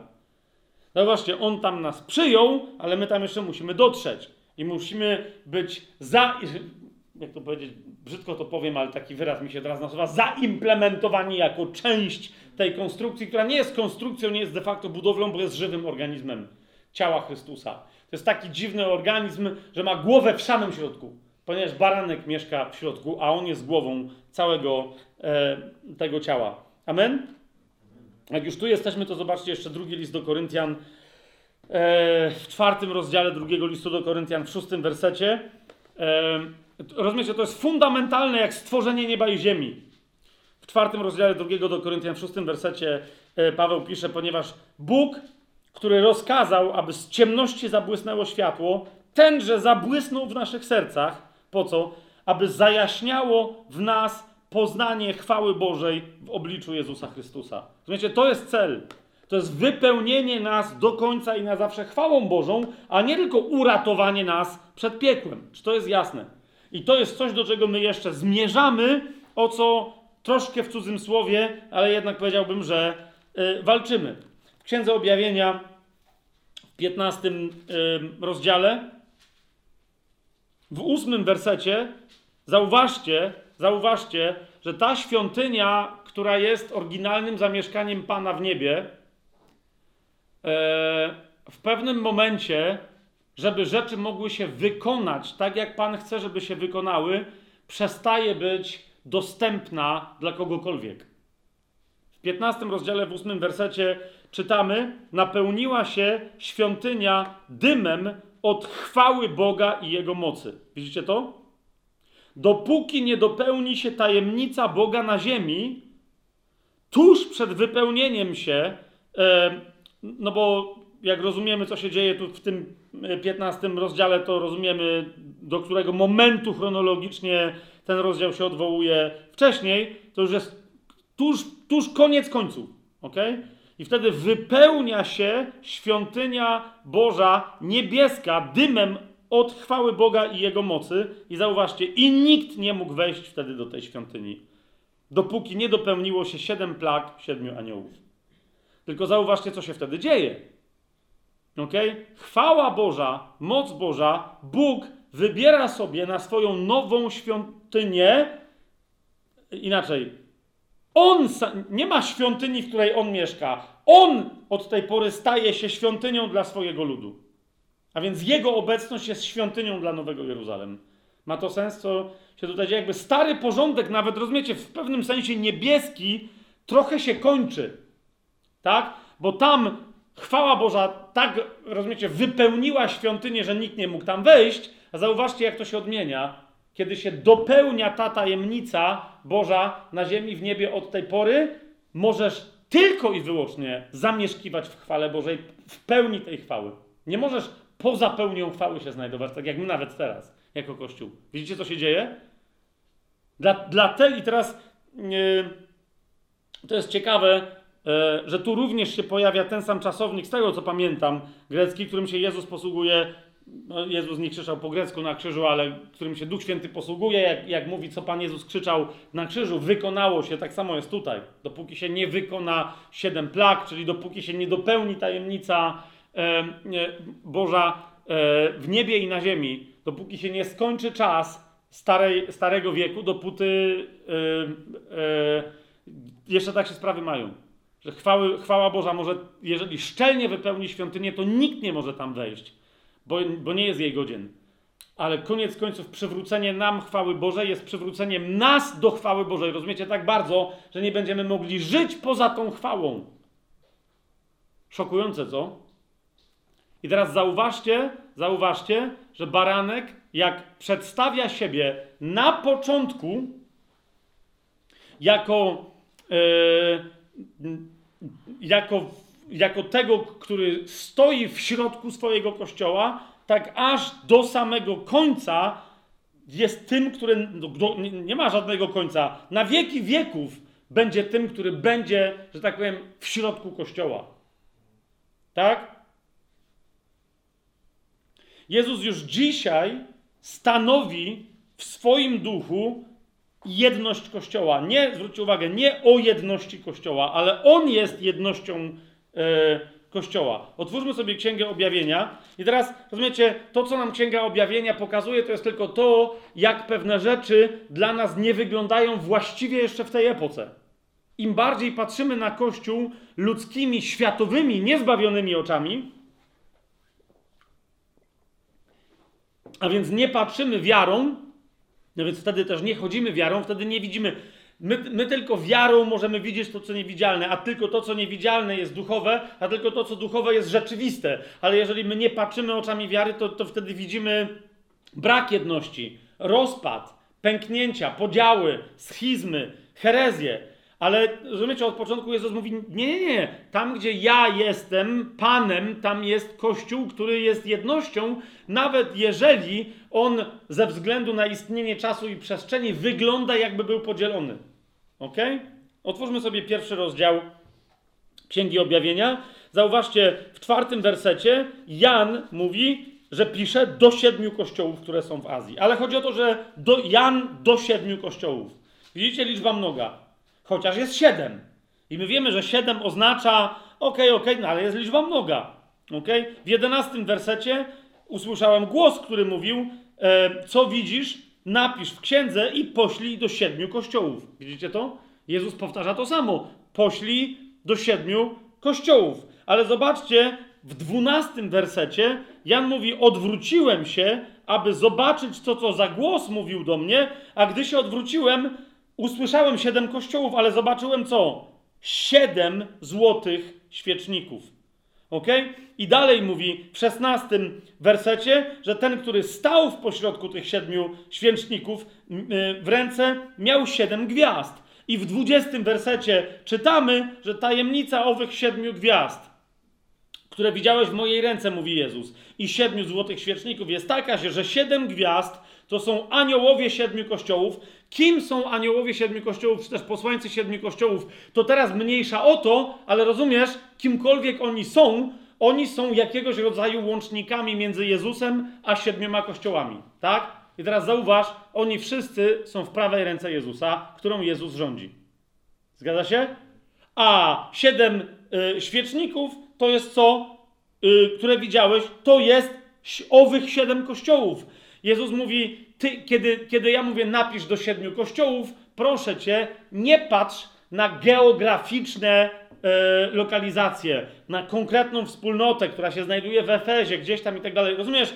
Bo ty widzisz siedem, ale dla mnie to jest jeden krąg, w którym, w środku którego ja, yy, ja stoję. Zacznijcie wy widzieć całość. Zauważcie, do pierwszego kościoła, jednego z siedmiu, w drugim rozdziale do kościoła w Efezie, do anioła kościoła w Efezie, jak pisze Jezus? Przedstawia się jako Pan całego kościoła. Od razu na samym początku to mówi ten, który trzyma siedem gwiazd w swojej prawej ręce i który się przechadza wśród siedmiu złotych świeczników. Rozumiesz o co chodzi? Zauważ, jeżeli by na przykład pierwszy rozdział nie był dla kościoła w Efezie, tylko ten jeden mały liścik z drugiego rozdziału, to oni by nie wiedzieli, co się dzieje. Teraz, jeżeli Jezus przedstawia się tajemnicą, którą wyjaśnił w pierwszym rozdziale, to znaczy, że cały pierwszy rozdział jest dla wszystkich poszczególnych kościołów. Tak? a temu jednemu poszczególnemu kościołowi on się przedstawia jako Pan czego? Całego kościoła, do którego, do poszczególnych jego części, póki jeszcze nie nadszedł Dzień Pański, on może pisać różne rzeczy, ale nadal to są tylko różne członki jednego ciała jego oblubienicy. Jego własnego ciała. Czy to jest jasne? Czy, ha, tak? Dobrze. Teraz dalej. W Księdze Objawienia Mm, w trzecim rozdziale, jeszcze na jedną rzecz Wam e, zwrócę uwagę, w pierwszym wersecie Jezus się przedstawia jako ten, który ma siedem duchów Boga i siedem gwiazd. O siedmiu gwiazdach słyszeliśmy, że je trzyma w ręce. On też mówi, że ma siedem duchów Boga. Od samego początku e, w Księdze Objawienia słyszymy o siedmiu duchach. Nie? Zauważcie, w czwartym wersecie tam gdzie jest do, Jan do siedmiu kościołów, łaska wam i pokój od tego, który jest i który był i tego, i który ma przyjść i od siedmiu duchów, które są przed jego tronem. Widzicie to? Tak? Pierwszy rozdział, czwarty werset. Trzecim rozdziale, w pierwszym wersecie Jezus mówi, że On jest tym, który ma siedem gwiazd i On jest tym, który ma siedem duchów Boga. Co On tu ma na myśli? No to, o czym czytamy w czwartym rozdziale, w piątym wersecie, to po pierwsze, że rzeczywiście jest siedem duchów Boga, gdzie przed tronem Bożym, pierwszy rozdział, czwarty werset mówi od siedmiu duchów, które są przed jego tronem, czwarty rozdział, piąty werset mówi z tronu wychodziły błyskawice, gromy i głosy, a przed tronem paliło się siedem ognistych pochodni, które są siedmioma duchami Boga. Kochani, bardzo istotna rzecz, bo niektórzy tworzą jakieś dziwne kompilacje, ok? Że tych siedem pochodni to jest tych siedem świeczników, pośrodku których stoi Pan Jezus. Nie. Są dwa różne wyrazy, ok? Nie będziemy teraz wchodzić w Grekę, ale od tego wyrazu, który się tu pojawia w czwartym rozdziale, w piątym wersecie, my mamy między innymi polski wyraz lampa, ok? To, to jest po prostu, tu, tu, tu są pochodnie, czy tudzież lampy, które stoją e, przed Bogiem i one, siedem tych lamp oznacza jednego Ducha Świętego. ok? Ale z jakiegoś powodu ich jest siedem przed Bogiem płonących, tak? Ale to nie jest tych siedem świeczników, to jest inny, e, to jest inny wyraz. Zauważcie zresztą, że opis jest inny. Jezus stoi pośrodku czego? Siedmiu złotych świeczników. Zgadza się? A w czwartym rozdziale, w piątym wersecie, przed tronem, przed tronem pali się siedem ognistych pochodni. To jest inny opis. Nawet jakby był ten sam wyraz. Ok? Mamy to, czy się już zgubiliście?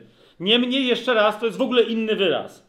Tak? A więc tych siedem pochodni to jest co innego niż siedem świeczników, pośrodku których stoi Pan Jezus. Ale interesującą rzeczą jest, że Jezus yy, mówi, że ma siedem duchów Boga, i siedem gwiazd, o których wiemy, że je ma w prawej ręce. To jest pytanie, to te siedem duchów Boga ma w lewej? E, bo jakby, no wiecie, no gwiazdy ma w ręce, a gdzie on ma te duchy? Bo on mówi, że je ma. Tak? Otóż, kochani, w Księdze Objawienia w piątym rozdziale, w szóstym wersecie, my się dowiadujemy, że tych siedem lamp, które płoną przed Bogiem, co już do tej pory, kochani, płonęło, oczy Jezusa się paliły. Zgadza się? One płonęły w pierwszym, yy, w pierwszym rozdziale, w czternastym wersecie czytamy jego oczy jak płomień ognia. Widzicie to? Więc teraz zobaczcie, co się konkretnie dzieje w piątym rozdziale, w szóstym wersecie. Zobaczyłem, a oto między tronem i czterema stworzeniami, i między starszymi, czyli przed tronem, gdzie do tej pory dowiedzieliśmy się, że, że się pali siedem lamp, tak? Eee, które ma Jezus. Teraz, które są duchami Boga. Tymi, co są przed tronem.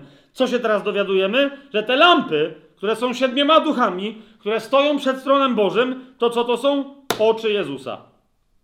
Stał baranek, jakby zabity, który miał siedem rogów i siedmioro oczy, oczu, które są tymi siedmioma duchami Boga, posłanymi na całą ziemię. Okej? Okay? E, więc Jezus ma siedem gwiazd w ręce, ma siedmioro oczów, ok? Ale te oczy to jest Duch Święty. Wiem, że może się zacząć tu coś mieszać, ale lepiej, żebyśmy się mieszali zgodnie ze Słowem Bożym, niż wymyślali swoje dziwaczne koncepcje porównania koniczynki na Trójcę Świętą i kopyta na czwórce i tak dalej, i tak dalej. Ok? Teraz, dlaczego o tym to mówię, kochani? Dla, dla, dlaczego na to zwracam uwagę? Ponieważ ponieważ nie bez przyczyny e, oczy Jezusa przypominają pochodnie takie, jakie symbolizują jako świeczniki kościoły. Ok? Jak cały kościół jest przedstawiony w pierwszej, drugiej i trzeciej odsłonie, czyli w pierwszym, drugim i trzecim rozdziale Księgi Objawienia, jako siedem kościołów, a Duch Święty jest przedstawiony jako duch siedmioraki, tak, my wiemy, że to jest jeden duch i tu wielokrotnie w Biblii się o tym dowiadujemy, a Kościół nie jest, nie ma siedmiu kościołów, ale Kościół jest siedmioraki, ale jest jeden. Ok? I ten Kościół, który na początku jest pokazany jako siedmioraki, podobnie jak i duch jest pokazany jako siedmioraki, zauważcie, że na końcu jest już przedstawiony jako pojedyncza osoba. W 22 rozdziale, a więc w rozdziale zamykającym, podobnie jak pierwszy rozdział jest rozdziałem otwierającym, zauważcie, w rozdziale otwierającym mamy ducha siedmiorakiego, albo wręcz siedem duchów, i mamy kościół siedmioraki, albo wręcz siedem kościołów, zgadza się? Mamy oczy Jezusa, o których później dowiadujemy się, że jest siedem. Mamy też siedem świeczników kościołów. Zauważcie, w 22 rozdziale, w wersetach 16 i 17 y, Jezus mówi: Ja, Jezus, posłałem mojego anioła, aby wam świadczył o tym w kościołach. Ale teraz zauważcie, ten ostatni rozdział objawienia mówi: Ale miejcie świadomość, że Kościół nie ma siedmiu kościołów. W tym, co wy postrzegacie jako siedem kościołów, tak? Ale nieważne do, które, nieważne, do którego wy w swoim czasie i w swojej przestrzeni należycie, Kościół jest jeden i to jest moja oblubienica. Wy jesteście Nowym Jeruzalem. W duchu wy już jesteście moją oblubienicą na ziemi. I tak macie zacząć żyć. Nieważne czy w Efezie, czy w Laodycei. Nieważne, czy z Laodycei ktoś przyjdzie do Filadelfii, czy ktoś ze, z, z, z, z Filadelfii przedostanie się do Smyrny. Zauważcie, Jezus jeszcze raz wraca do mówienia do kościoła na ziemi, a o tym kościele na ziemi Duch Święty zaświadcza, że ten duch wraz z oblubienicą mówią: przyjdź. Rozumiecie, że tego nie woła oblubienica niebieska, tylko ziemska. Tak? Duch i oblubienica z ziemi wołają przyjdź, bo tylko z ziemi można wołać do Jezusa przyjść, bo Jezus ma przyjść na ziemię, bo w, bo w niebie jest. Czy to jest jasne? Okej, okay. więc zobaczcie, duch jest jeden i oblubienica jest jedna. Jeszcze raz. To nie są żadne kombinacje w Księdze Objawienia, tylko jeszcze raz. Kto ma problem z duchem, nie jest osobą duchową, albo jest osobą duchową, ale zachowuje się duszewnie czy cieleśnie, religijnie, krótko mówiąc, ten wszędzie tam, gdzie jest jeden duch, będzie widział siedem. Ok? Tam wszędzie, gdzie jest jedno ciało Chrystusa, będzie widział różne kościoły. I będzie robić różne kościoły. I będzie robić różne duchy, bo też zacznie w pewnym momencie działać z różnych duchów. Ok? Księga Objawienia pokazuje nam jednego Jezusa, który jest jedną głową, jednej oblubienicy, którą jest jeden Kościół, niezależnie od tego, w jak różnych społecznościach dzisiaj rozsiany jest na świecie. To jest Jego jedno ciało. Czy to jest jasne? Kochani, i Księga Objawienia jest takim objawieniem Jezusa. Ok? Zaraz będziemy kończyć po, pokrótce. Jeszcze raz Wam pokażę w związku z tym strukturę Księgi Objawienia. Dosłownie jeszcze raz to samo, co widzieliśmy, tylko jeszcze tylko pamiętajcie o tym, że objawienie Jezusa jest Jego objawieniem się w Jego oblubienicy. I Jezus w Księdze Objawienia od początku pojawia się w swojej oblubienicy i ze swoją oblubienicą i do końca Księgi Objawienia pojawia się w niej i z nią i dla niej. Czy to jest jasne? Nie inaczej. Ok? Więc w niektórych miejscach jej objawienie jest tak niezwykłe, że wygląda na to, jakby Jezusa nie było widzieć, ale pamięta, nie, nie było widać. Dlaczego? Dlatego, że on ją momentami bardziej eksponuje, bardziej niż siebie. Dlaczego? Bo żona jest chwałą męża. Pierwszy do Koryntian?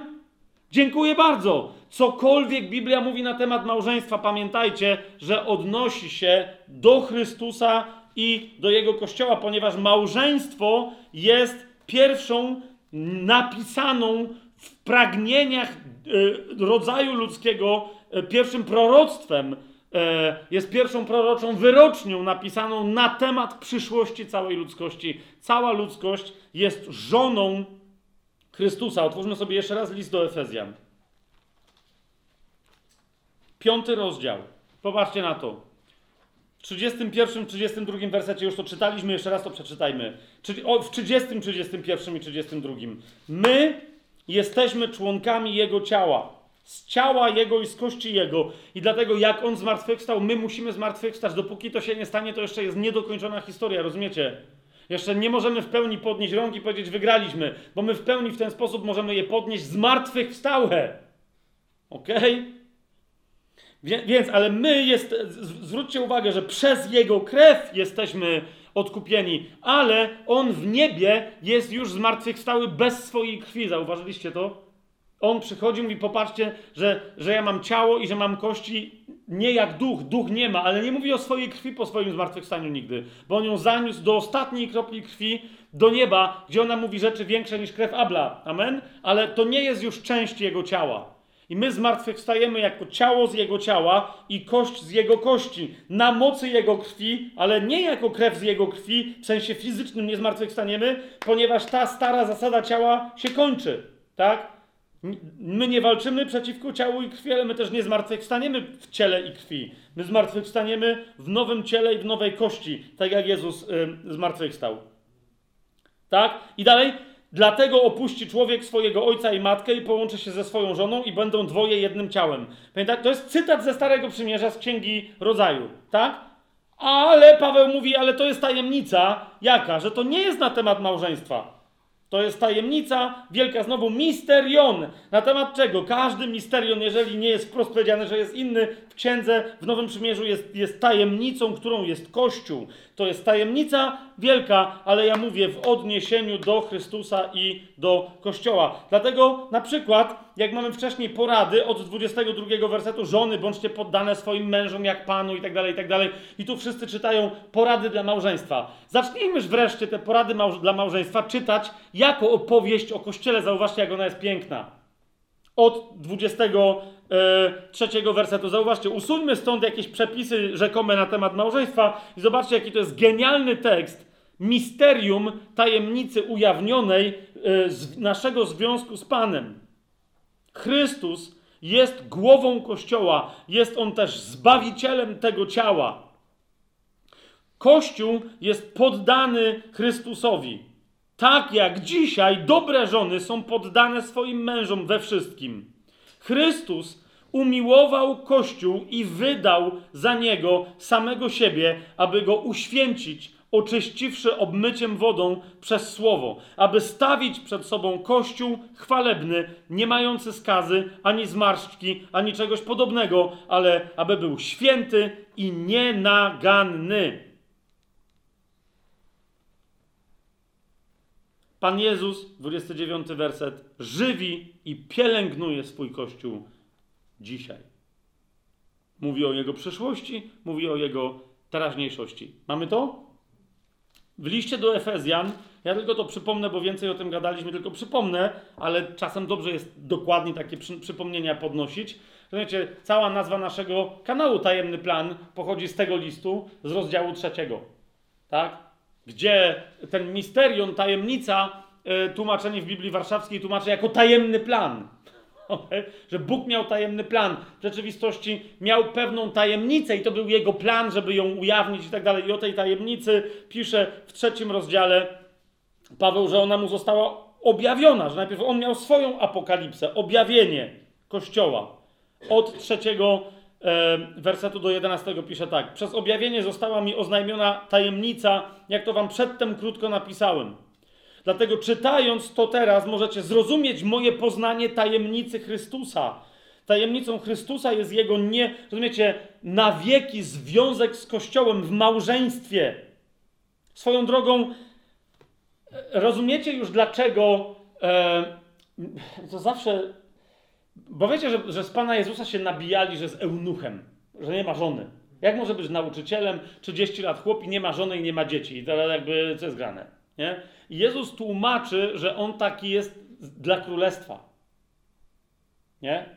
I że inni, niektórzy tacy mogą być. Ja, ja pamiętam, że wiecie, w zakonie yy, to, to jest yy, ta wypowiedź Pana Jezusa to jest jedna z podstaw wyjaśnienia, dlaczego księża mają żyć w celibacie, a zakonnicy yy, składać śluby czystości, żeby nigdy y, się nie związać z kobietą, nie mieć właśnie, nie, wejść w małżeństwo, nie mieć dzieci itd., tak itd. Tak Co jest absolutnie wynaturzeniem, nie jest czymś nienaturalnym, ale jest wynaturzeniem według Biblii. Żeby mężczyzna e, nie miał żony, żeby kobieta nie miała męża. Jeszcze raz, niektórym się może tak zdarzyć, bo się nieszczęśliwie potoczy ich życie tak, że zmierzy, będzie zmierzać w stronę wynaturzenia. Niektórych, o niektórych Pan Jezus powiedział, że mogą być zaproszeni do pewnego rodzaju życia pod warunkiem, że rozumieją, jaki to ma sens ze względu na królestwo. Tak? Ale teraz oni tego nigdy nie zrobili. To nie ma żadnego sensu, wiesz, celibat katolicki, te wszystkie historie. Jezus taki był, dlaczego? Bo miał narzeczoną. Naprawdę, rozumiecie? I dlatego się nie związał z żadną inną kobietą. e, księga, e, cała Biblia mówi o Jezusie i o, o Mesjaszu i o jego żonie. Ale zwłaszcza księga objawienia mówi tak dosadnie, że ja znam paru porządnych egzegetów, znaczy nie, że osobiście, osobiście też chyba dwóch, ale też jakby, wiecie, poważne nauczania, na przykład na temat Księgi Objawienia, poważnych nauczycieli, których bardzo cenię. Do nich na przykład należy Chuck Missler. On tu i ówdzie sugerował, ale tak naprawdę, rozumiecie, on był przekonany, uważajcie na to, że cały Kościół jest oblubienicą Jezusa, ale że język e, na temat związku Jezusa małżeńskiego w Biblii jest tak dosadny, tak bezpośredni, tak jednoznaczny, że on należał do tej szkoły dosyć wyjątkowej. Powiem ciekawa. Znam kobiety, które są bardzo ujęte taką myślą i znam takie, które nienawidzą tej myśli. Chrześcijanki, no nie? Ciekaw jestem, co się tutaj stanie. W każdym razie on należał do, do tej frakcji, że tak powiem, która uważała, że owszem, cały Kościół jest małżonką Jezusa, ale że ze zmartwychwstałych kobiet Jezus sobie wybierze jedną, z którą się naprawdę ożeni, a ona będzie reprezentować cały Kościół, no nie? Okej. Okay. Eee... No nie, bo Jezus nie tylko o nas, ale i o sobie mówił, że nie będą się żenić ani za mąż wychodzić. Pamiętacie to? I to się jego też tyczy, ponieważ on jest pierwszym z tych samych plonów. On jest nie innym, on jest pierwszym z tego samego plonu pierwszego zmartwychwstania. To jest, rozumiecie o co mi chodzi? Więc ja się z tym nie do końca zgadzam, ale z jakiegoś powodu Czakowi Mislerowi ta myśl się podobała, że mogłaby być w sumie jakaś taka pani, która by reprezentowała i mówi, wow, to by musiała być fajna dziewczyna. E, I zdaje się, że jego żonie ta myśl się podobała, ale niektórym e, kobietom z ich własnej wspólnoty, z ich własnego kościoła się to bardzo nie podobało i tam oto były jakieś tam spięcia, że dobrze i dlatego Chuck Mister tego za bardzo, tak mi się wydaje, że on z tego powodu jakby, wiecie, nie jakby nie było to część jego bardzo oficjalnego e, nauczania. Niemniej, niemniej, e, Kościół jest tak bardzo rzeczywiście żoną Chrystusa. E, nie, nie wiem, tak jest. Duchu Święty, działaj, bo słyszysz, że. Zatem w dziewiątym wersecie trzeciego rozdziału listu do Efezjan Paweł mówi, że dokładnie to jest złożona złożone na jego barki zadanie, to jest jego brzemię, to jest jego posłannictwo, ażebym ujawnił wszystkim, zauważcie, jaka jest wspólnota tej tajemnicy ukrytej od wieków w Bogu, który wszystko stworzył przez Jezusa Chrystusa. Z tego co pamiętam, to tu w tym wersecie jest, jest tajemny plan yy, w, w Warszawce. Nie? Ale mniejsza, zauważcie, to nie jest tajemnica wspólnoty, ale to jest wspólnota tajemnicy. Dlaczego? Bo to jest wspólnota Boga, który stał się człowiekiem, jako męża jednej, jedy, dlatego ludzie zmartwychwstali, rozumiecie, ani nie będą się żenić, ani za mąż wychodzić. Czemu? Ponieważ wszyscy będą w jednym związku małżeńskim z Chrystusem, jako jedna zbiorcza, zbiorowa, no to brzmi trochę dziwacznie, ale nie umiem tego lepiej nazwać, Ewa. Eee, I stąd, pamiętajcie, Księga Objawienia jest dopełnieniem tego głoszenia Pawłowego, to jest interesujące, którego sam Jezus dokonuje, e, objawienia, które brzmi e, centralnie w czwartym rozdziale księgi listu do Efezjan, w czwartym rozdziale od czwartego wersetu jest wypowiedziane w następujący, nawet od trzeciego wersetu jest wypowiedziane w ten sposób, abyśmy się starali zachowywać jedność ducha w więzi pokoju. Dlaczego? Bo, zobaczcie od czwartego wersetu, jest jedno ciało i jeden duch. Rozumiecie?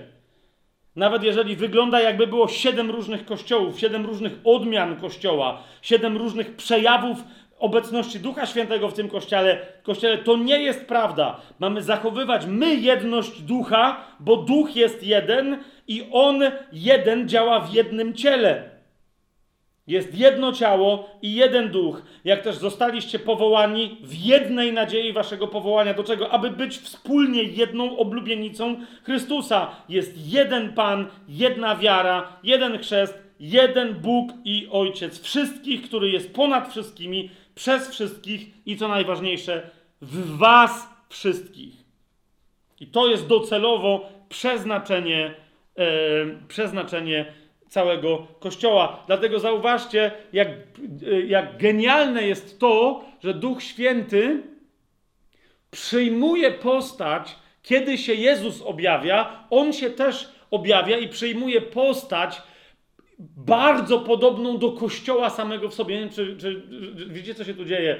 Siedem świeczników stoi dookoła Jezusa, a Jezus ma siedem oczów dookoła głowy. One w teorii patrzą na całą ziemię, ale zauważcie, na kogo patrzą z płonącą miłością na rozpaloną miłością do Niego Jego oblubienicę. Ma siedem oczów, które patrzą na siedem świeczników. Cała reszta jakby świata, rozumiecie, jest wołana, aby przyłączyć się do tych siedmiu świeczników, ponieważ Bóg chce, żeby wszyscy byli zbawieni.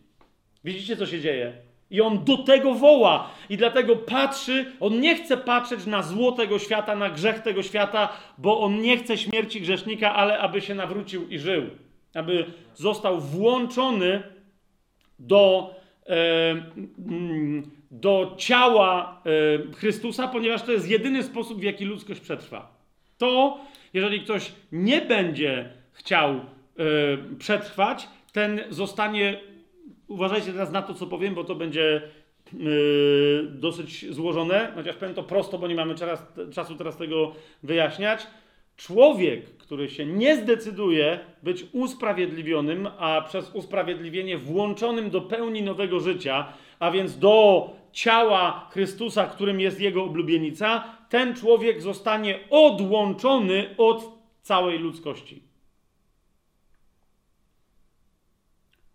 Co chcę powiedzieć? Że nie ma czegoś takiego, jeżeli by na przykład siedem osób było niezbawionych bo się tak zdecydowały. Nie wybrały Jezusa. 70 milionów, 5 tysięcy, dwie osoby. Jeżeli, rozumiecie, to te osoby nie idą jako jakaś druga ludzkość do piekła. Czy to jest jasne, co ja teraz powiedziałem?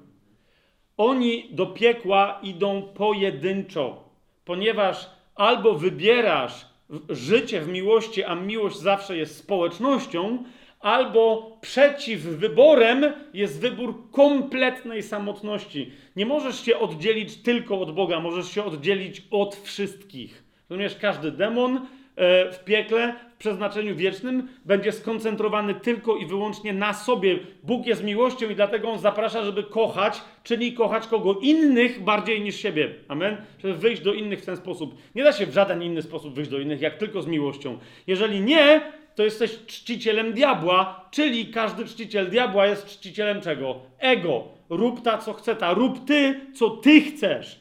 Ok? To jest ostatecznie satanizm. To jest wyznawanie swojego ego, wyznawanie swoich potrzeb, swoich zachcianek. Ja przed wszystkimi innymi. I to jest ostateczne, jeżeli ktoś na tej podstawie chciałby odrzucić zbawienie, które jest w Chrystusie, to znajdzie się sam w sobie i tylko i wyłącznie ze sobą i zostanie mu ten ogień, który go będzie przesmażał i ten robak, który będzie go podgryzał i który mu będzie w związku z tym razem z ogniem doskwierał. Rozumiesz? Zostanie sam ze sobą oddzielony nie tylko od Boga, ale od kogokolwiek. Jeżeli nie chcesz mieć relacji z Bogiem, to docelowo decydujesz się na żadne relacje, na totalny narcyzm, w ramach którego możesz czcić samego siebie do woli. Absolutnie do woli. E, no ale wtedy też. E, dobra, wystarczy. Zatem, kochani, zatem, kochani, teraz jeszcze raz po tym wszystkim, po co ja się tyle dzisiaj nagadałem o tym wszystkim, jak to się ma do struktury i do tego, jak my mamy czytać Księgę Objawienia. Bo otóż, kochani, wstęp, a więc wprowadzenie i występ, a więc wyprowadzenie z Księgi Objawienia, czyli rozdział pierwszy i rozdział ostatni.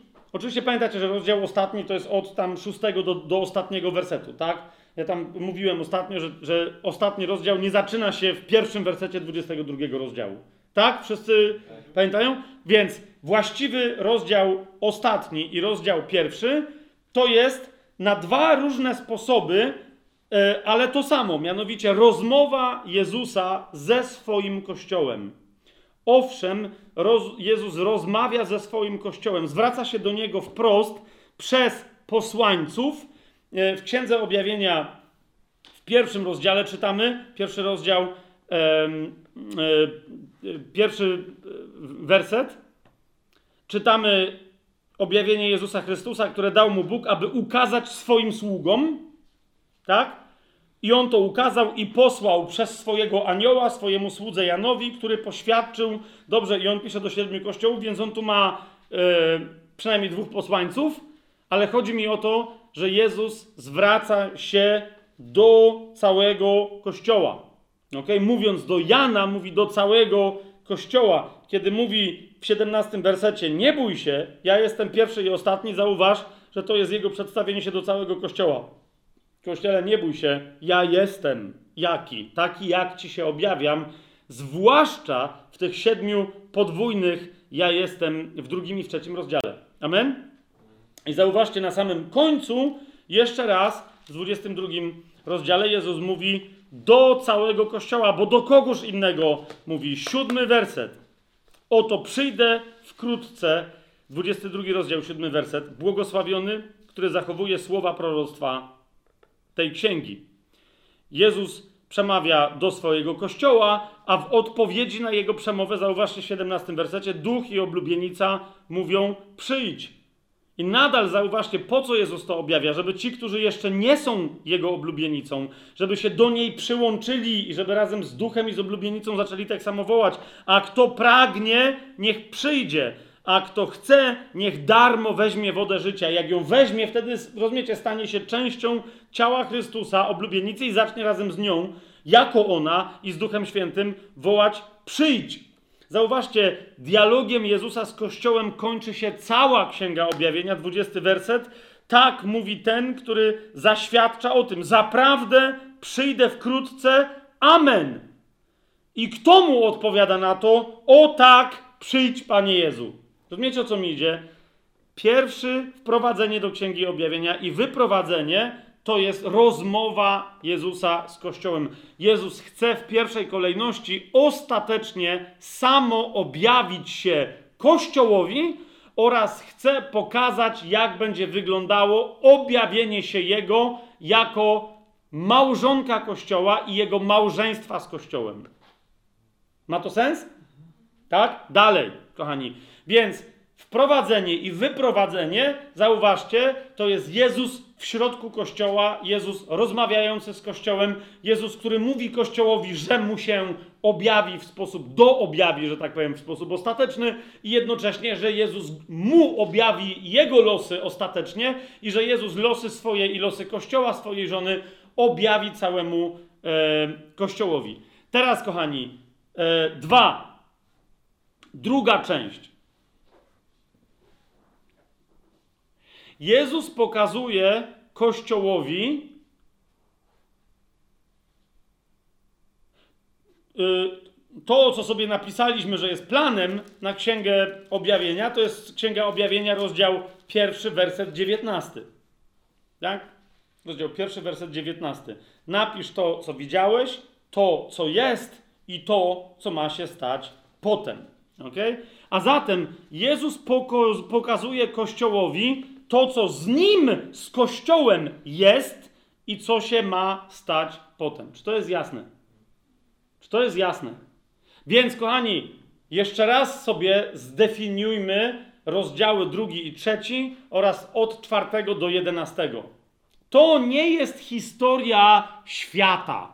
Ok? Historia świata jest tylko tłem historii Kościoła. Jezus pokazuje Kościołowi, jak się z nim mają rzeczy teraz, w każdym teraz, aż do jego powrotu.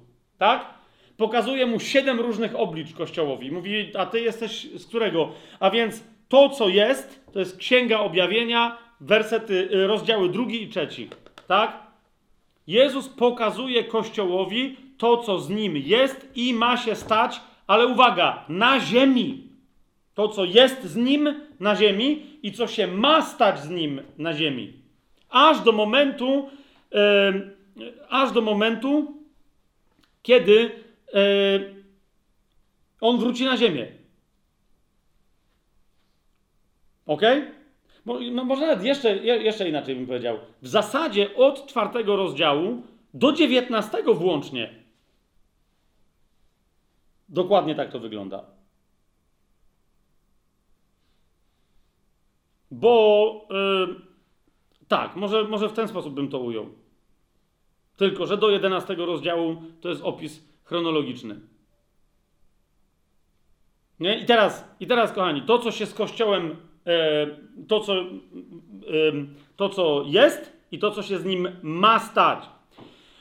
E, rozdziały drugi i trzeci pokazują to, co w, w każdym historycznym momencie Kościoła do powrotu Jezusa. Drugi i trzeci rozdział.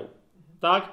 Od czwartego do jedenastego rozdziału to jest księga ostatnich czynów baranka wobec Kościoła i ludności Starej Ziemi, która nie chce się stać Kościołem. Ok? Ale jeszcze raz, kochani, pamiętajcie, od 4 do 11 rozdziału to jest to, co Jezus robi w niebie ze względu na swoją obecność, obecność Jego Kościoła na ziemi lub brak tej obecności. Jeszcze raz powiecie zaraz, co się dzieje. No bo może być taki moment, będziemy to rozważać, że być może w tych y, ośmiu rozdziałach gdzieś Kościół zniknie i już go na ziemi nie będzie. To jak Jezus ma działać wobec jakiego Kościoła na ziemi, jak on go pochwyci? Otóż, kochani, Jezus do końca, do momentu swojego przyjścia nie przestanie być ja jestem Ewangelii Jana. I będzie cały czas wołać do ludzi, którzy są owcami, żeby do Niego przyszli, żeby przez Niego przeszli. Ok? Będzie do świata, dla którego jest światłością, wołać, aby wyszedł z ciemności i przeszedł do Jego światłości. Czy to jest jasne? Księga ostatnich czynów baranka dla ludzkości. To, są, to jest chronologiczny opis czynów baranka. Teraz rozumiecie, on wykonuje te swoje czyny w niebie i to jest zasadniczo łamanie siedmiu pieczęci księgi. Jakiej księgi, to sobie później będziemy mówić. Tak? Ale w jakim sensie to są jego działania na ziemi? Ponieważ każde jego złamanie jednej pieczęci w niebie powoduje konkretne rzeczy na ziemi. I teraz pamiętajcie, wszystkie te rzeczy, to jest bardzo istotne, to jest fragment, część objawienia baranka. One nie mają na celu karać ludzi, rozumiecie? Ale to jest ostatnie, zdesperowane, tak bym wręcz powiedział, nawoływanie baranka, aby przyszli do niego wszyscy, ponieważ on chce wszystkich przyciągnąć do siebie. Mamy jasność? I teraz, kochani, i teraz, kochani, najlepsza rzecz od 12 do 19 rozdziału.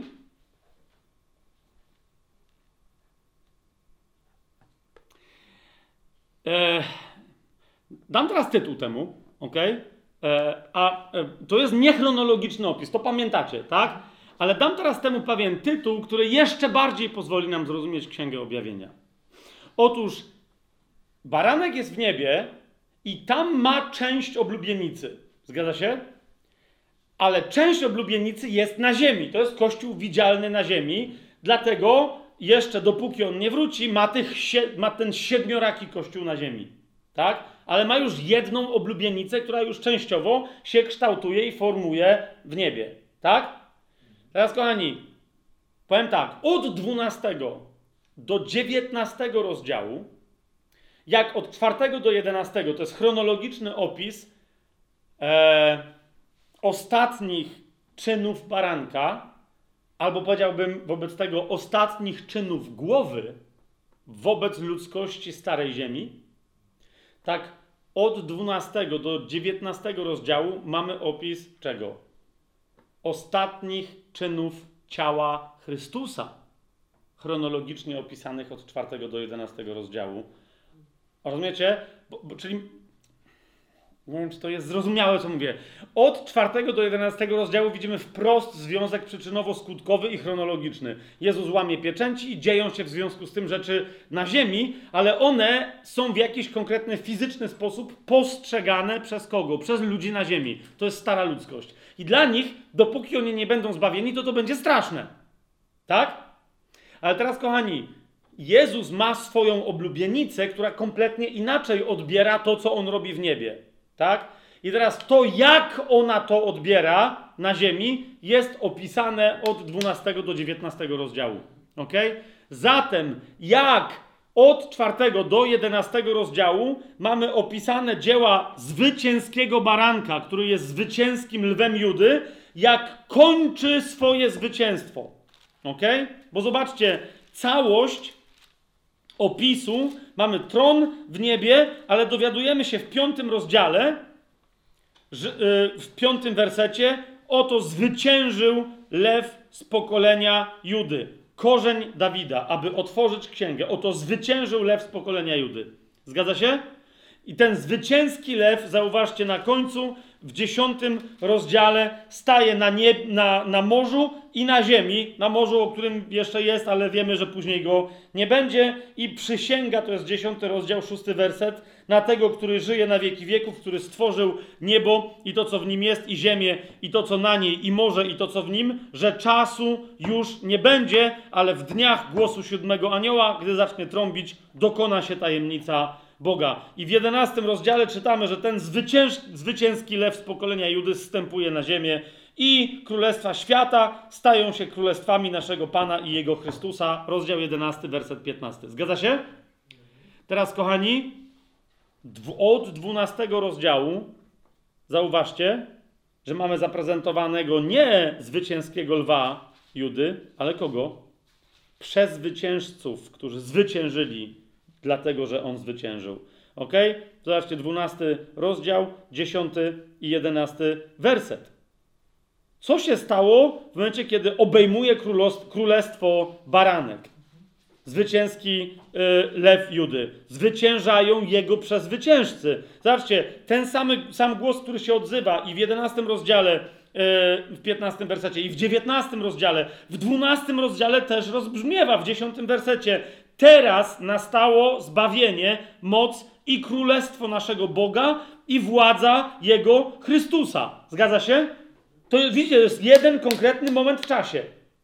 Ale patrzcie, co tu jest dalej napisane. Bo został zrzucony oskarżyciel naszych braci, który dniem i nocą oskarżał ich przed naszym Bogiem, ale oni zwyciężyli go przez krew baranka i przez słowo swojego świadectwa i że nie umiłowali swojego życia aż do śmierci. Widzicie to? Teraz, kochani, więc ja od razu postawię tezę, żebyście, żebyśmy już mieli kompletną jasność, a potem nie będę jej dzisiaj bronił. E, niech rozgorzeją dyskusję, a potem będziemy, ja będę bronił swojej tezy, że mianowicie e, wielki znak na niebie, ponieważ niektórzy mówią, że też znaków na niebie się e, pojawia e, w tych rozdziałach od 12 do 19, 7. Nie wiem, możemy je policzyć, chociaż z nazwy jako znaki na niebie pojawiają się trzy, tylko i wyłącznie trzy.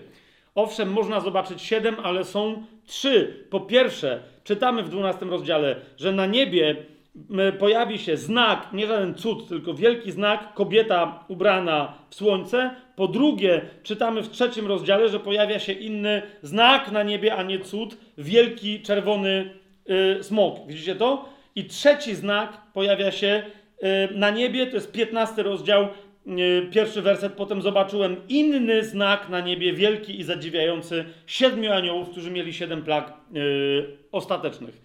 Jasne? Ale teraz nie będę mówić o tych pozostałych znakach, czy jeszcze, czy ich jest siedem, czy ich jest cztery, czy ich jest trzy. Chodzi mi tylko o to, że pojawia się kobieta ubrana w słońce. Widzicie to?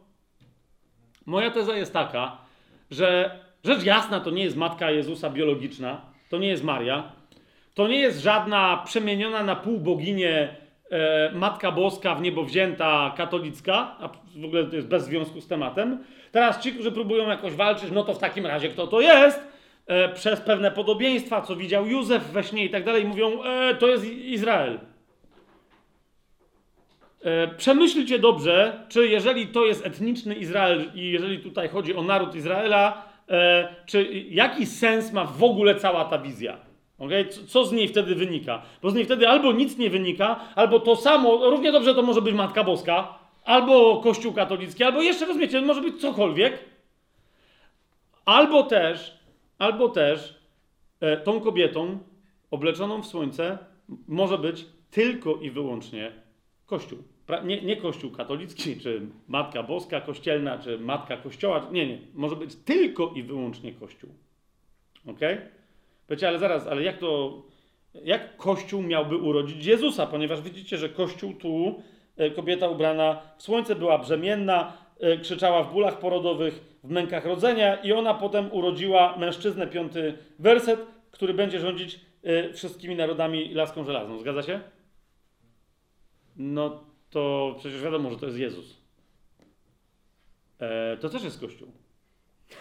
Kościół to jest kobieta, która rodzi tego młodzieńca ten młodzieniec, ponieważ jest zwycięzcą, ma prawo do tego samego, co ma Jezus, który do jednego z kościołów mówi, że dokładnie to da temu, kto przezwycięży. Tak? Więc jeszcze raz, e, to jest to. Kościół tych, którzy już są w niebie, których list do Hebrajczyków nazywa chmurą świadków, e, ale też wprost mówi, że, nie, że się przyłączyliśmy do góry Syjon, nie do widzialnej, ale do niewidzialnej i do miasta niebieskiego, do niebieskiego Jeruzalem. W liście do Galacjan Paweł mówi, że naszą matką jest, jest górne Jeruzalem, jest niebieskie Jeruzalem. Mówi, mówi wprost, ok? To, że my w pewnym momencie my się staniemy swoją własną matką, e, gdybyśmy my mieli umrzeć, a jeszcze miało być jakieś następne pokolenie, wiecie o co, o, o co mi chodzi? E, a potem ostatecznie matka, e, e, my, e, bo, rozumiecie, to jest matka, która Jezusowi już rodzi potomstwo, to jest jego potomstwo. On ma synów, którzy są tacy jak on, ale z czasem oni stają się częścią jego, jego oblubienicy, która jest, dopóki my jesteśmy na ziemi, to jest nasza matka, to jest jasne? Ale w momencie, gdybyśmy my mieli umrzeć, zanim Pan Jezus wróci na ziemię, to my się stajemy matką następnego pokolenia, ale ostatecznie wszystkie te pokolenia staną się e, oblubienicą, która jest płodna, która ma mnóstwo dzieci. I to są dzieci Jezusa które potem stanowią jej część. To ja wiem, ja wiem, ja wiem, ale to już jest, jakby to jest spójne z całą Księgą Objawienia niż jakiekolwiek inne interpretowanie tej kobiety z 12 rozdziału. Jeszcze raz, jak coś, to się kłóćmy, ale czytajcie.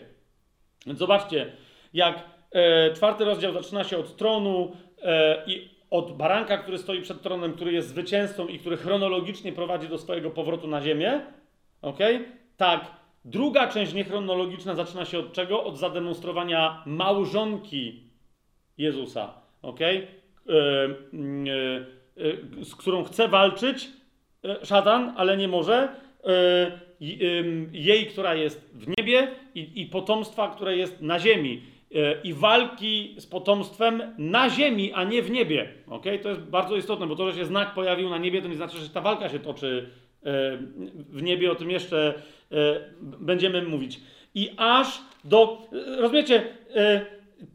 Jeżeli na, ma, wszędzie, nawet jak się pojawia baranek od 12 do 19 rozdziału, nie pojawia się sam, ale się pojawia z kościołem. A kiedy się nie pojawia, kto się pojawia? Pojawia się kościół, który bierze udział na przykład w patrzeniu na tym, jak fałszywy kościół, który gnębił do tej pory kościół, który był narzędziem do walki z kościołem, który ginie, na przykład upadek Babilonu.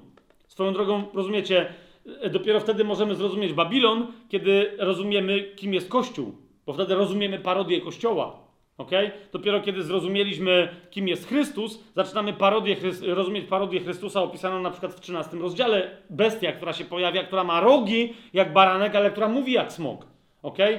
Która, zauważcie, jaki ma związek ze swoją oblubienicą. Oblubienica tej bestii e, jeździ na niej jak na, jak na e, wierzchem. Jak twoja żona na koniach, no to, to chciałem powiedzieć, to już powiedziałem, no nie, bo jest profesjonalnie ona. Wiesz o tym, że ona jeździ? Nie wiedziałeś o tym? Ja Wiedziałem, okej. Ale zobaczcie, wszędzie, gdzie się pojawia e, e, przed, od 12 do 19 rozdziału, to Kościół pojawia się z barankiem, e, e, z- Chrystusem, z, e, zwycięskim, z lwem Judy, raczej niż odwrotnie. Nie? Zobaczcie, w 14 rozdziale zobaczyłem, a oto baranek stał na górze Syjon, a z nim 144 tysiące tych, którzy mieli imię jego ojca wypisane yy, na czołach. Jest?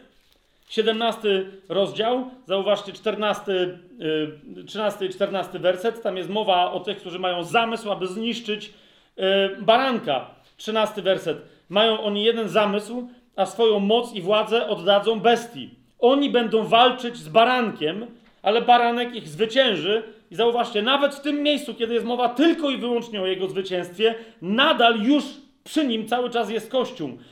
O, baranek ich zwycięży, bo jest Panem Panów i Królem Królów, a ci, którzy są z nim, są powołani, wybrani i wierni. Jasne to jest? I aż do 19 e, rozdziału, zauważcie, w pierwszym rozdziale Pan Jezus się pojawia taki sam jak w 19 rozdziale.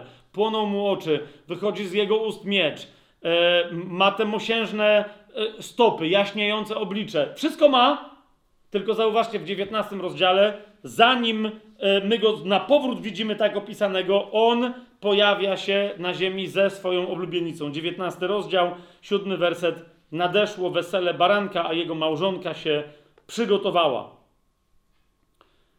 Jedenasty e, mm, mm, werset. Potem zobaczyłem niebo otwarte, a oto koń biały, a ten, który na nim siedział, nazywa się wiernym i prawdziwym i w sprawiedliwości sądzi i walczy. A gdzie jest jego małżonka? Czternasty werset. A wojska w niebie podążały za nim na białych koniach, ubrane w bisior biały i czysty. Co to jest za wojsko? Co to jest za bisior? Ósmy werset tego rozdziału. Bisior to sprawiedliwe uczynki świętych. Po prostu to jest, to wojsko to jest jego ulubienica, która razem z nim przybywa na ziemię. Cała reszta opisu to już jest Jezus, który zauważcie, tam stoi z kościołem ziemskim, pośrodku tego kościoła, który jest siedmioma świecznikami. Tu ten kościół jest kościołem chwalebnym, w całości przybywającym z nim, z taką samą mocą, jak on ma, z takim samym wyglądem, z takimi samymi e, władzami, z takim samym autorytetem itd., itd., itd.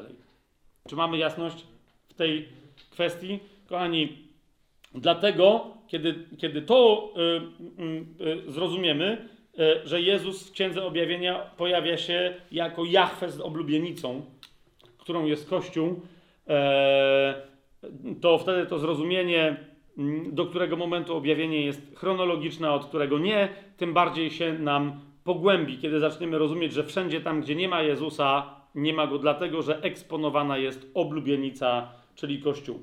Ale skoro ona jest oblubienica, y, jako oblubienica jest eksponowana, to znaczy, że w niej jest oblubieniec, ponieważ on zawsze jest w pośrodku swojej oblubienicy, aż do samego końca, kiedy to będzie jej światłością razem ze swoim ojcem, a ona już będzie w pełni ukształtowaną miastem, Nową, Jeruzo- Nową Jerozolimą. Czy mamy jasność? Myślę, że dzisiaj dopełniliśmy, wyjaśniliśmy sobie, jak wygląda ym, w pełni najprostsza struktura e, chiastyczna Księgi Objawienia. Siedem Jezusowych ja jestem, ale zauważcie, jak e, koncentrujących nas na, na tym, jak bardzo On nas umiłował jako ludzkość, a zwłaszcza jako Kościół, który dla Niego jest docelowym przeznaczeniem e, całego świata. Amen? Jesteście pewni? o kim mówimy? Amen. Do następnego.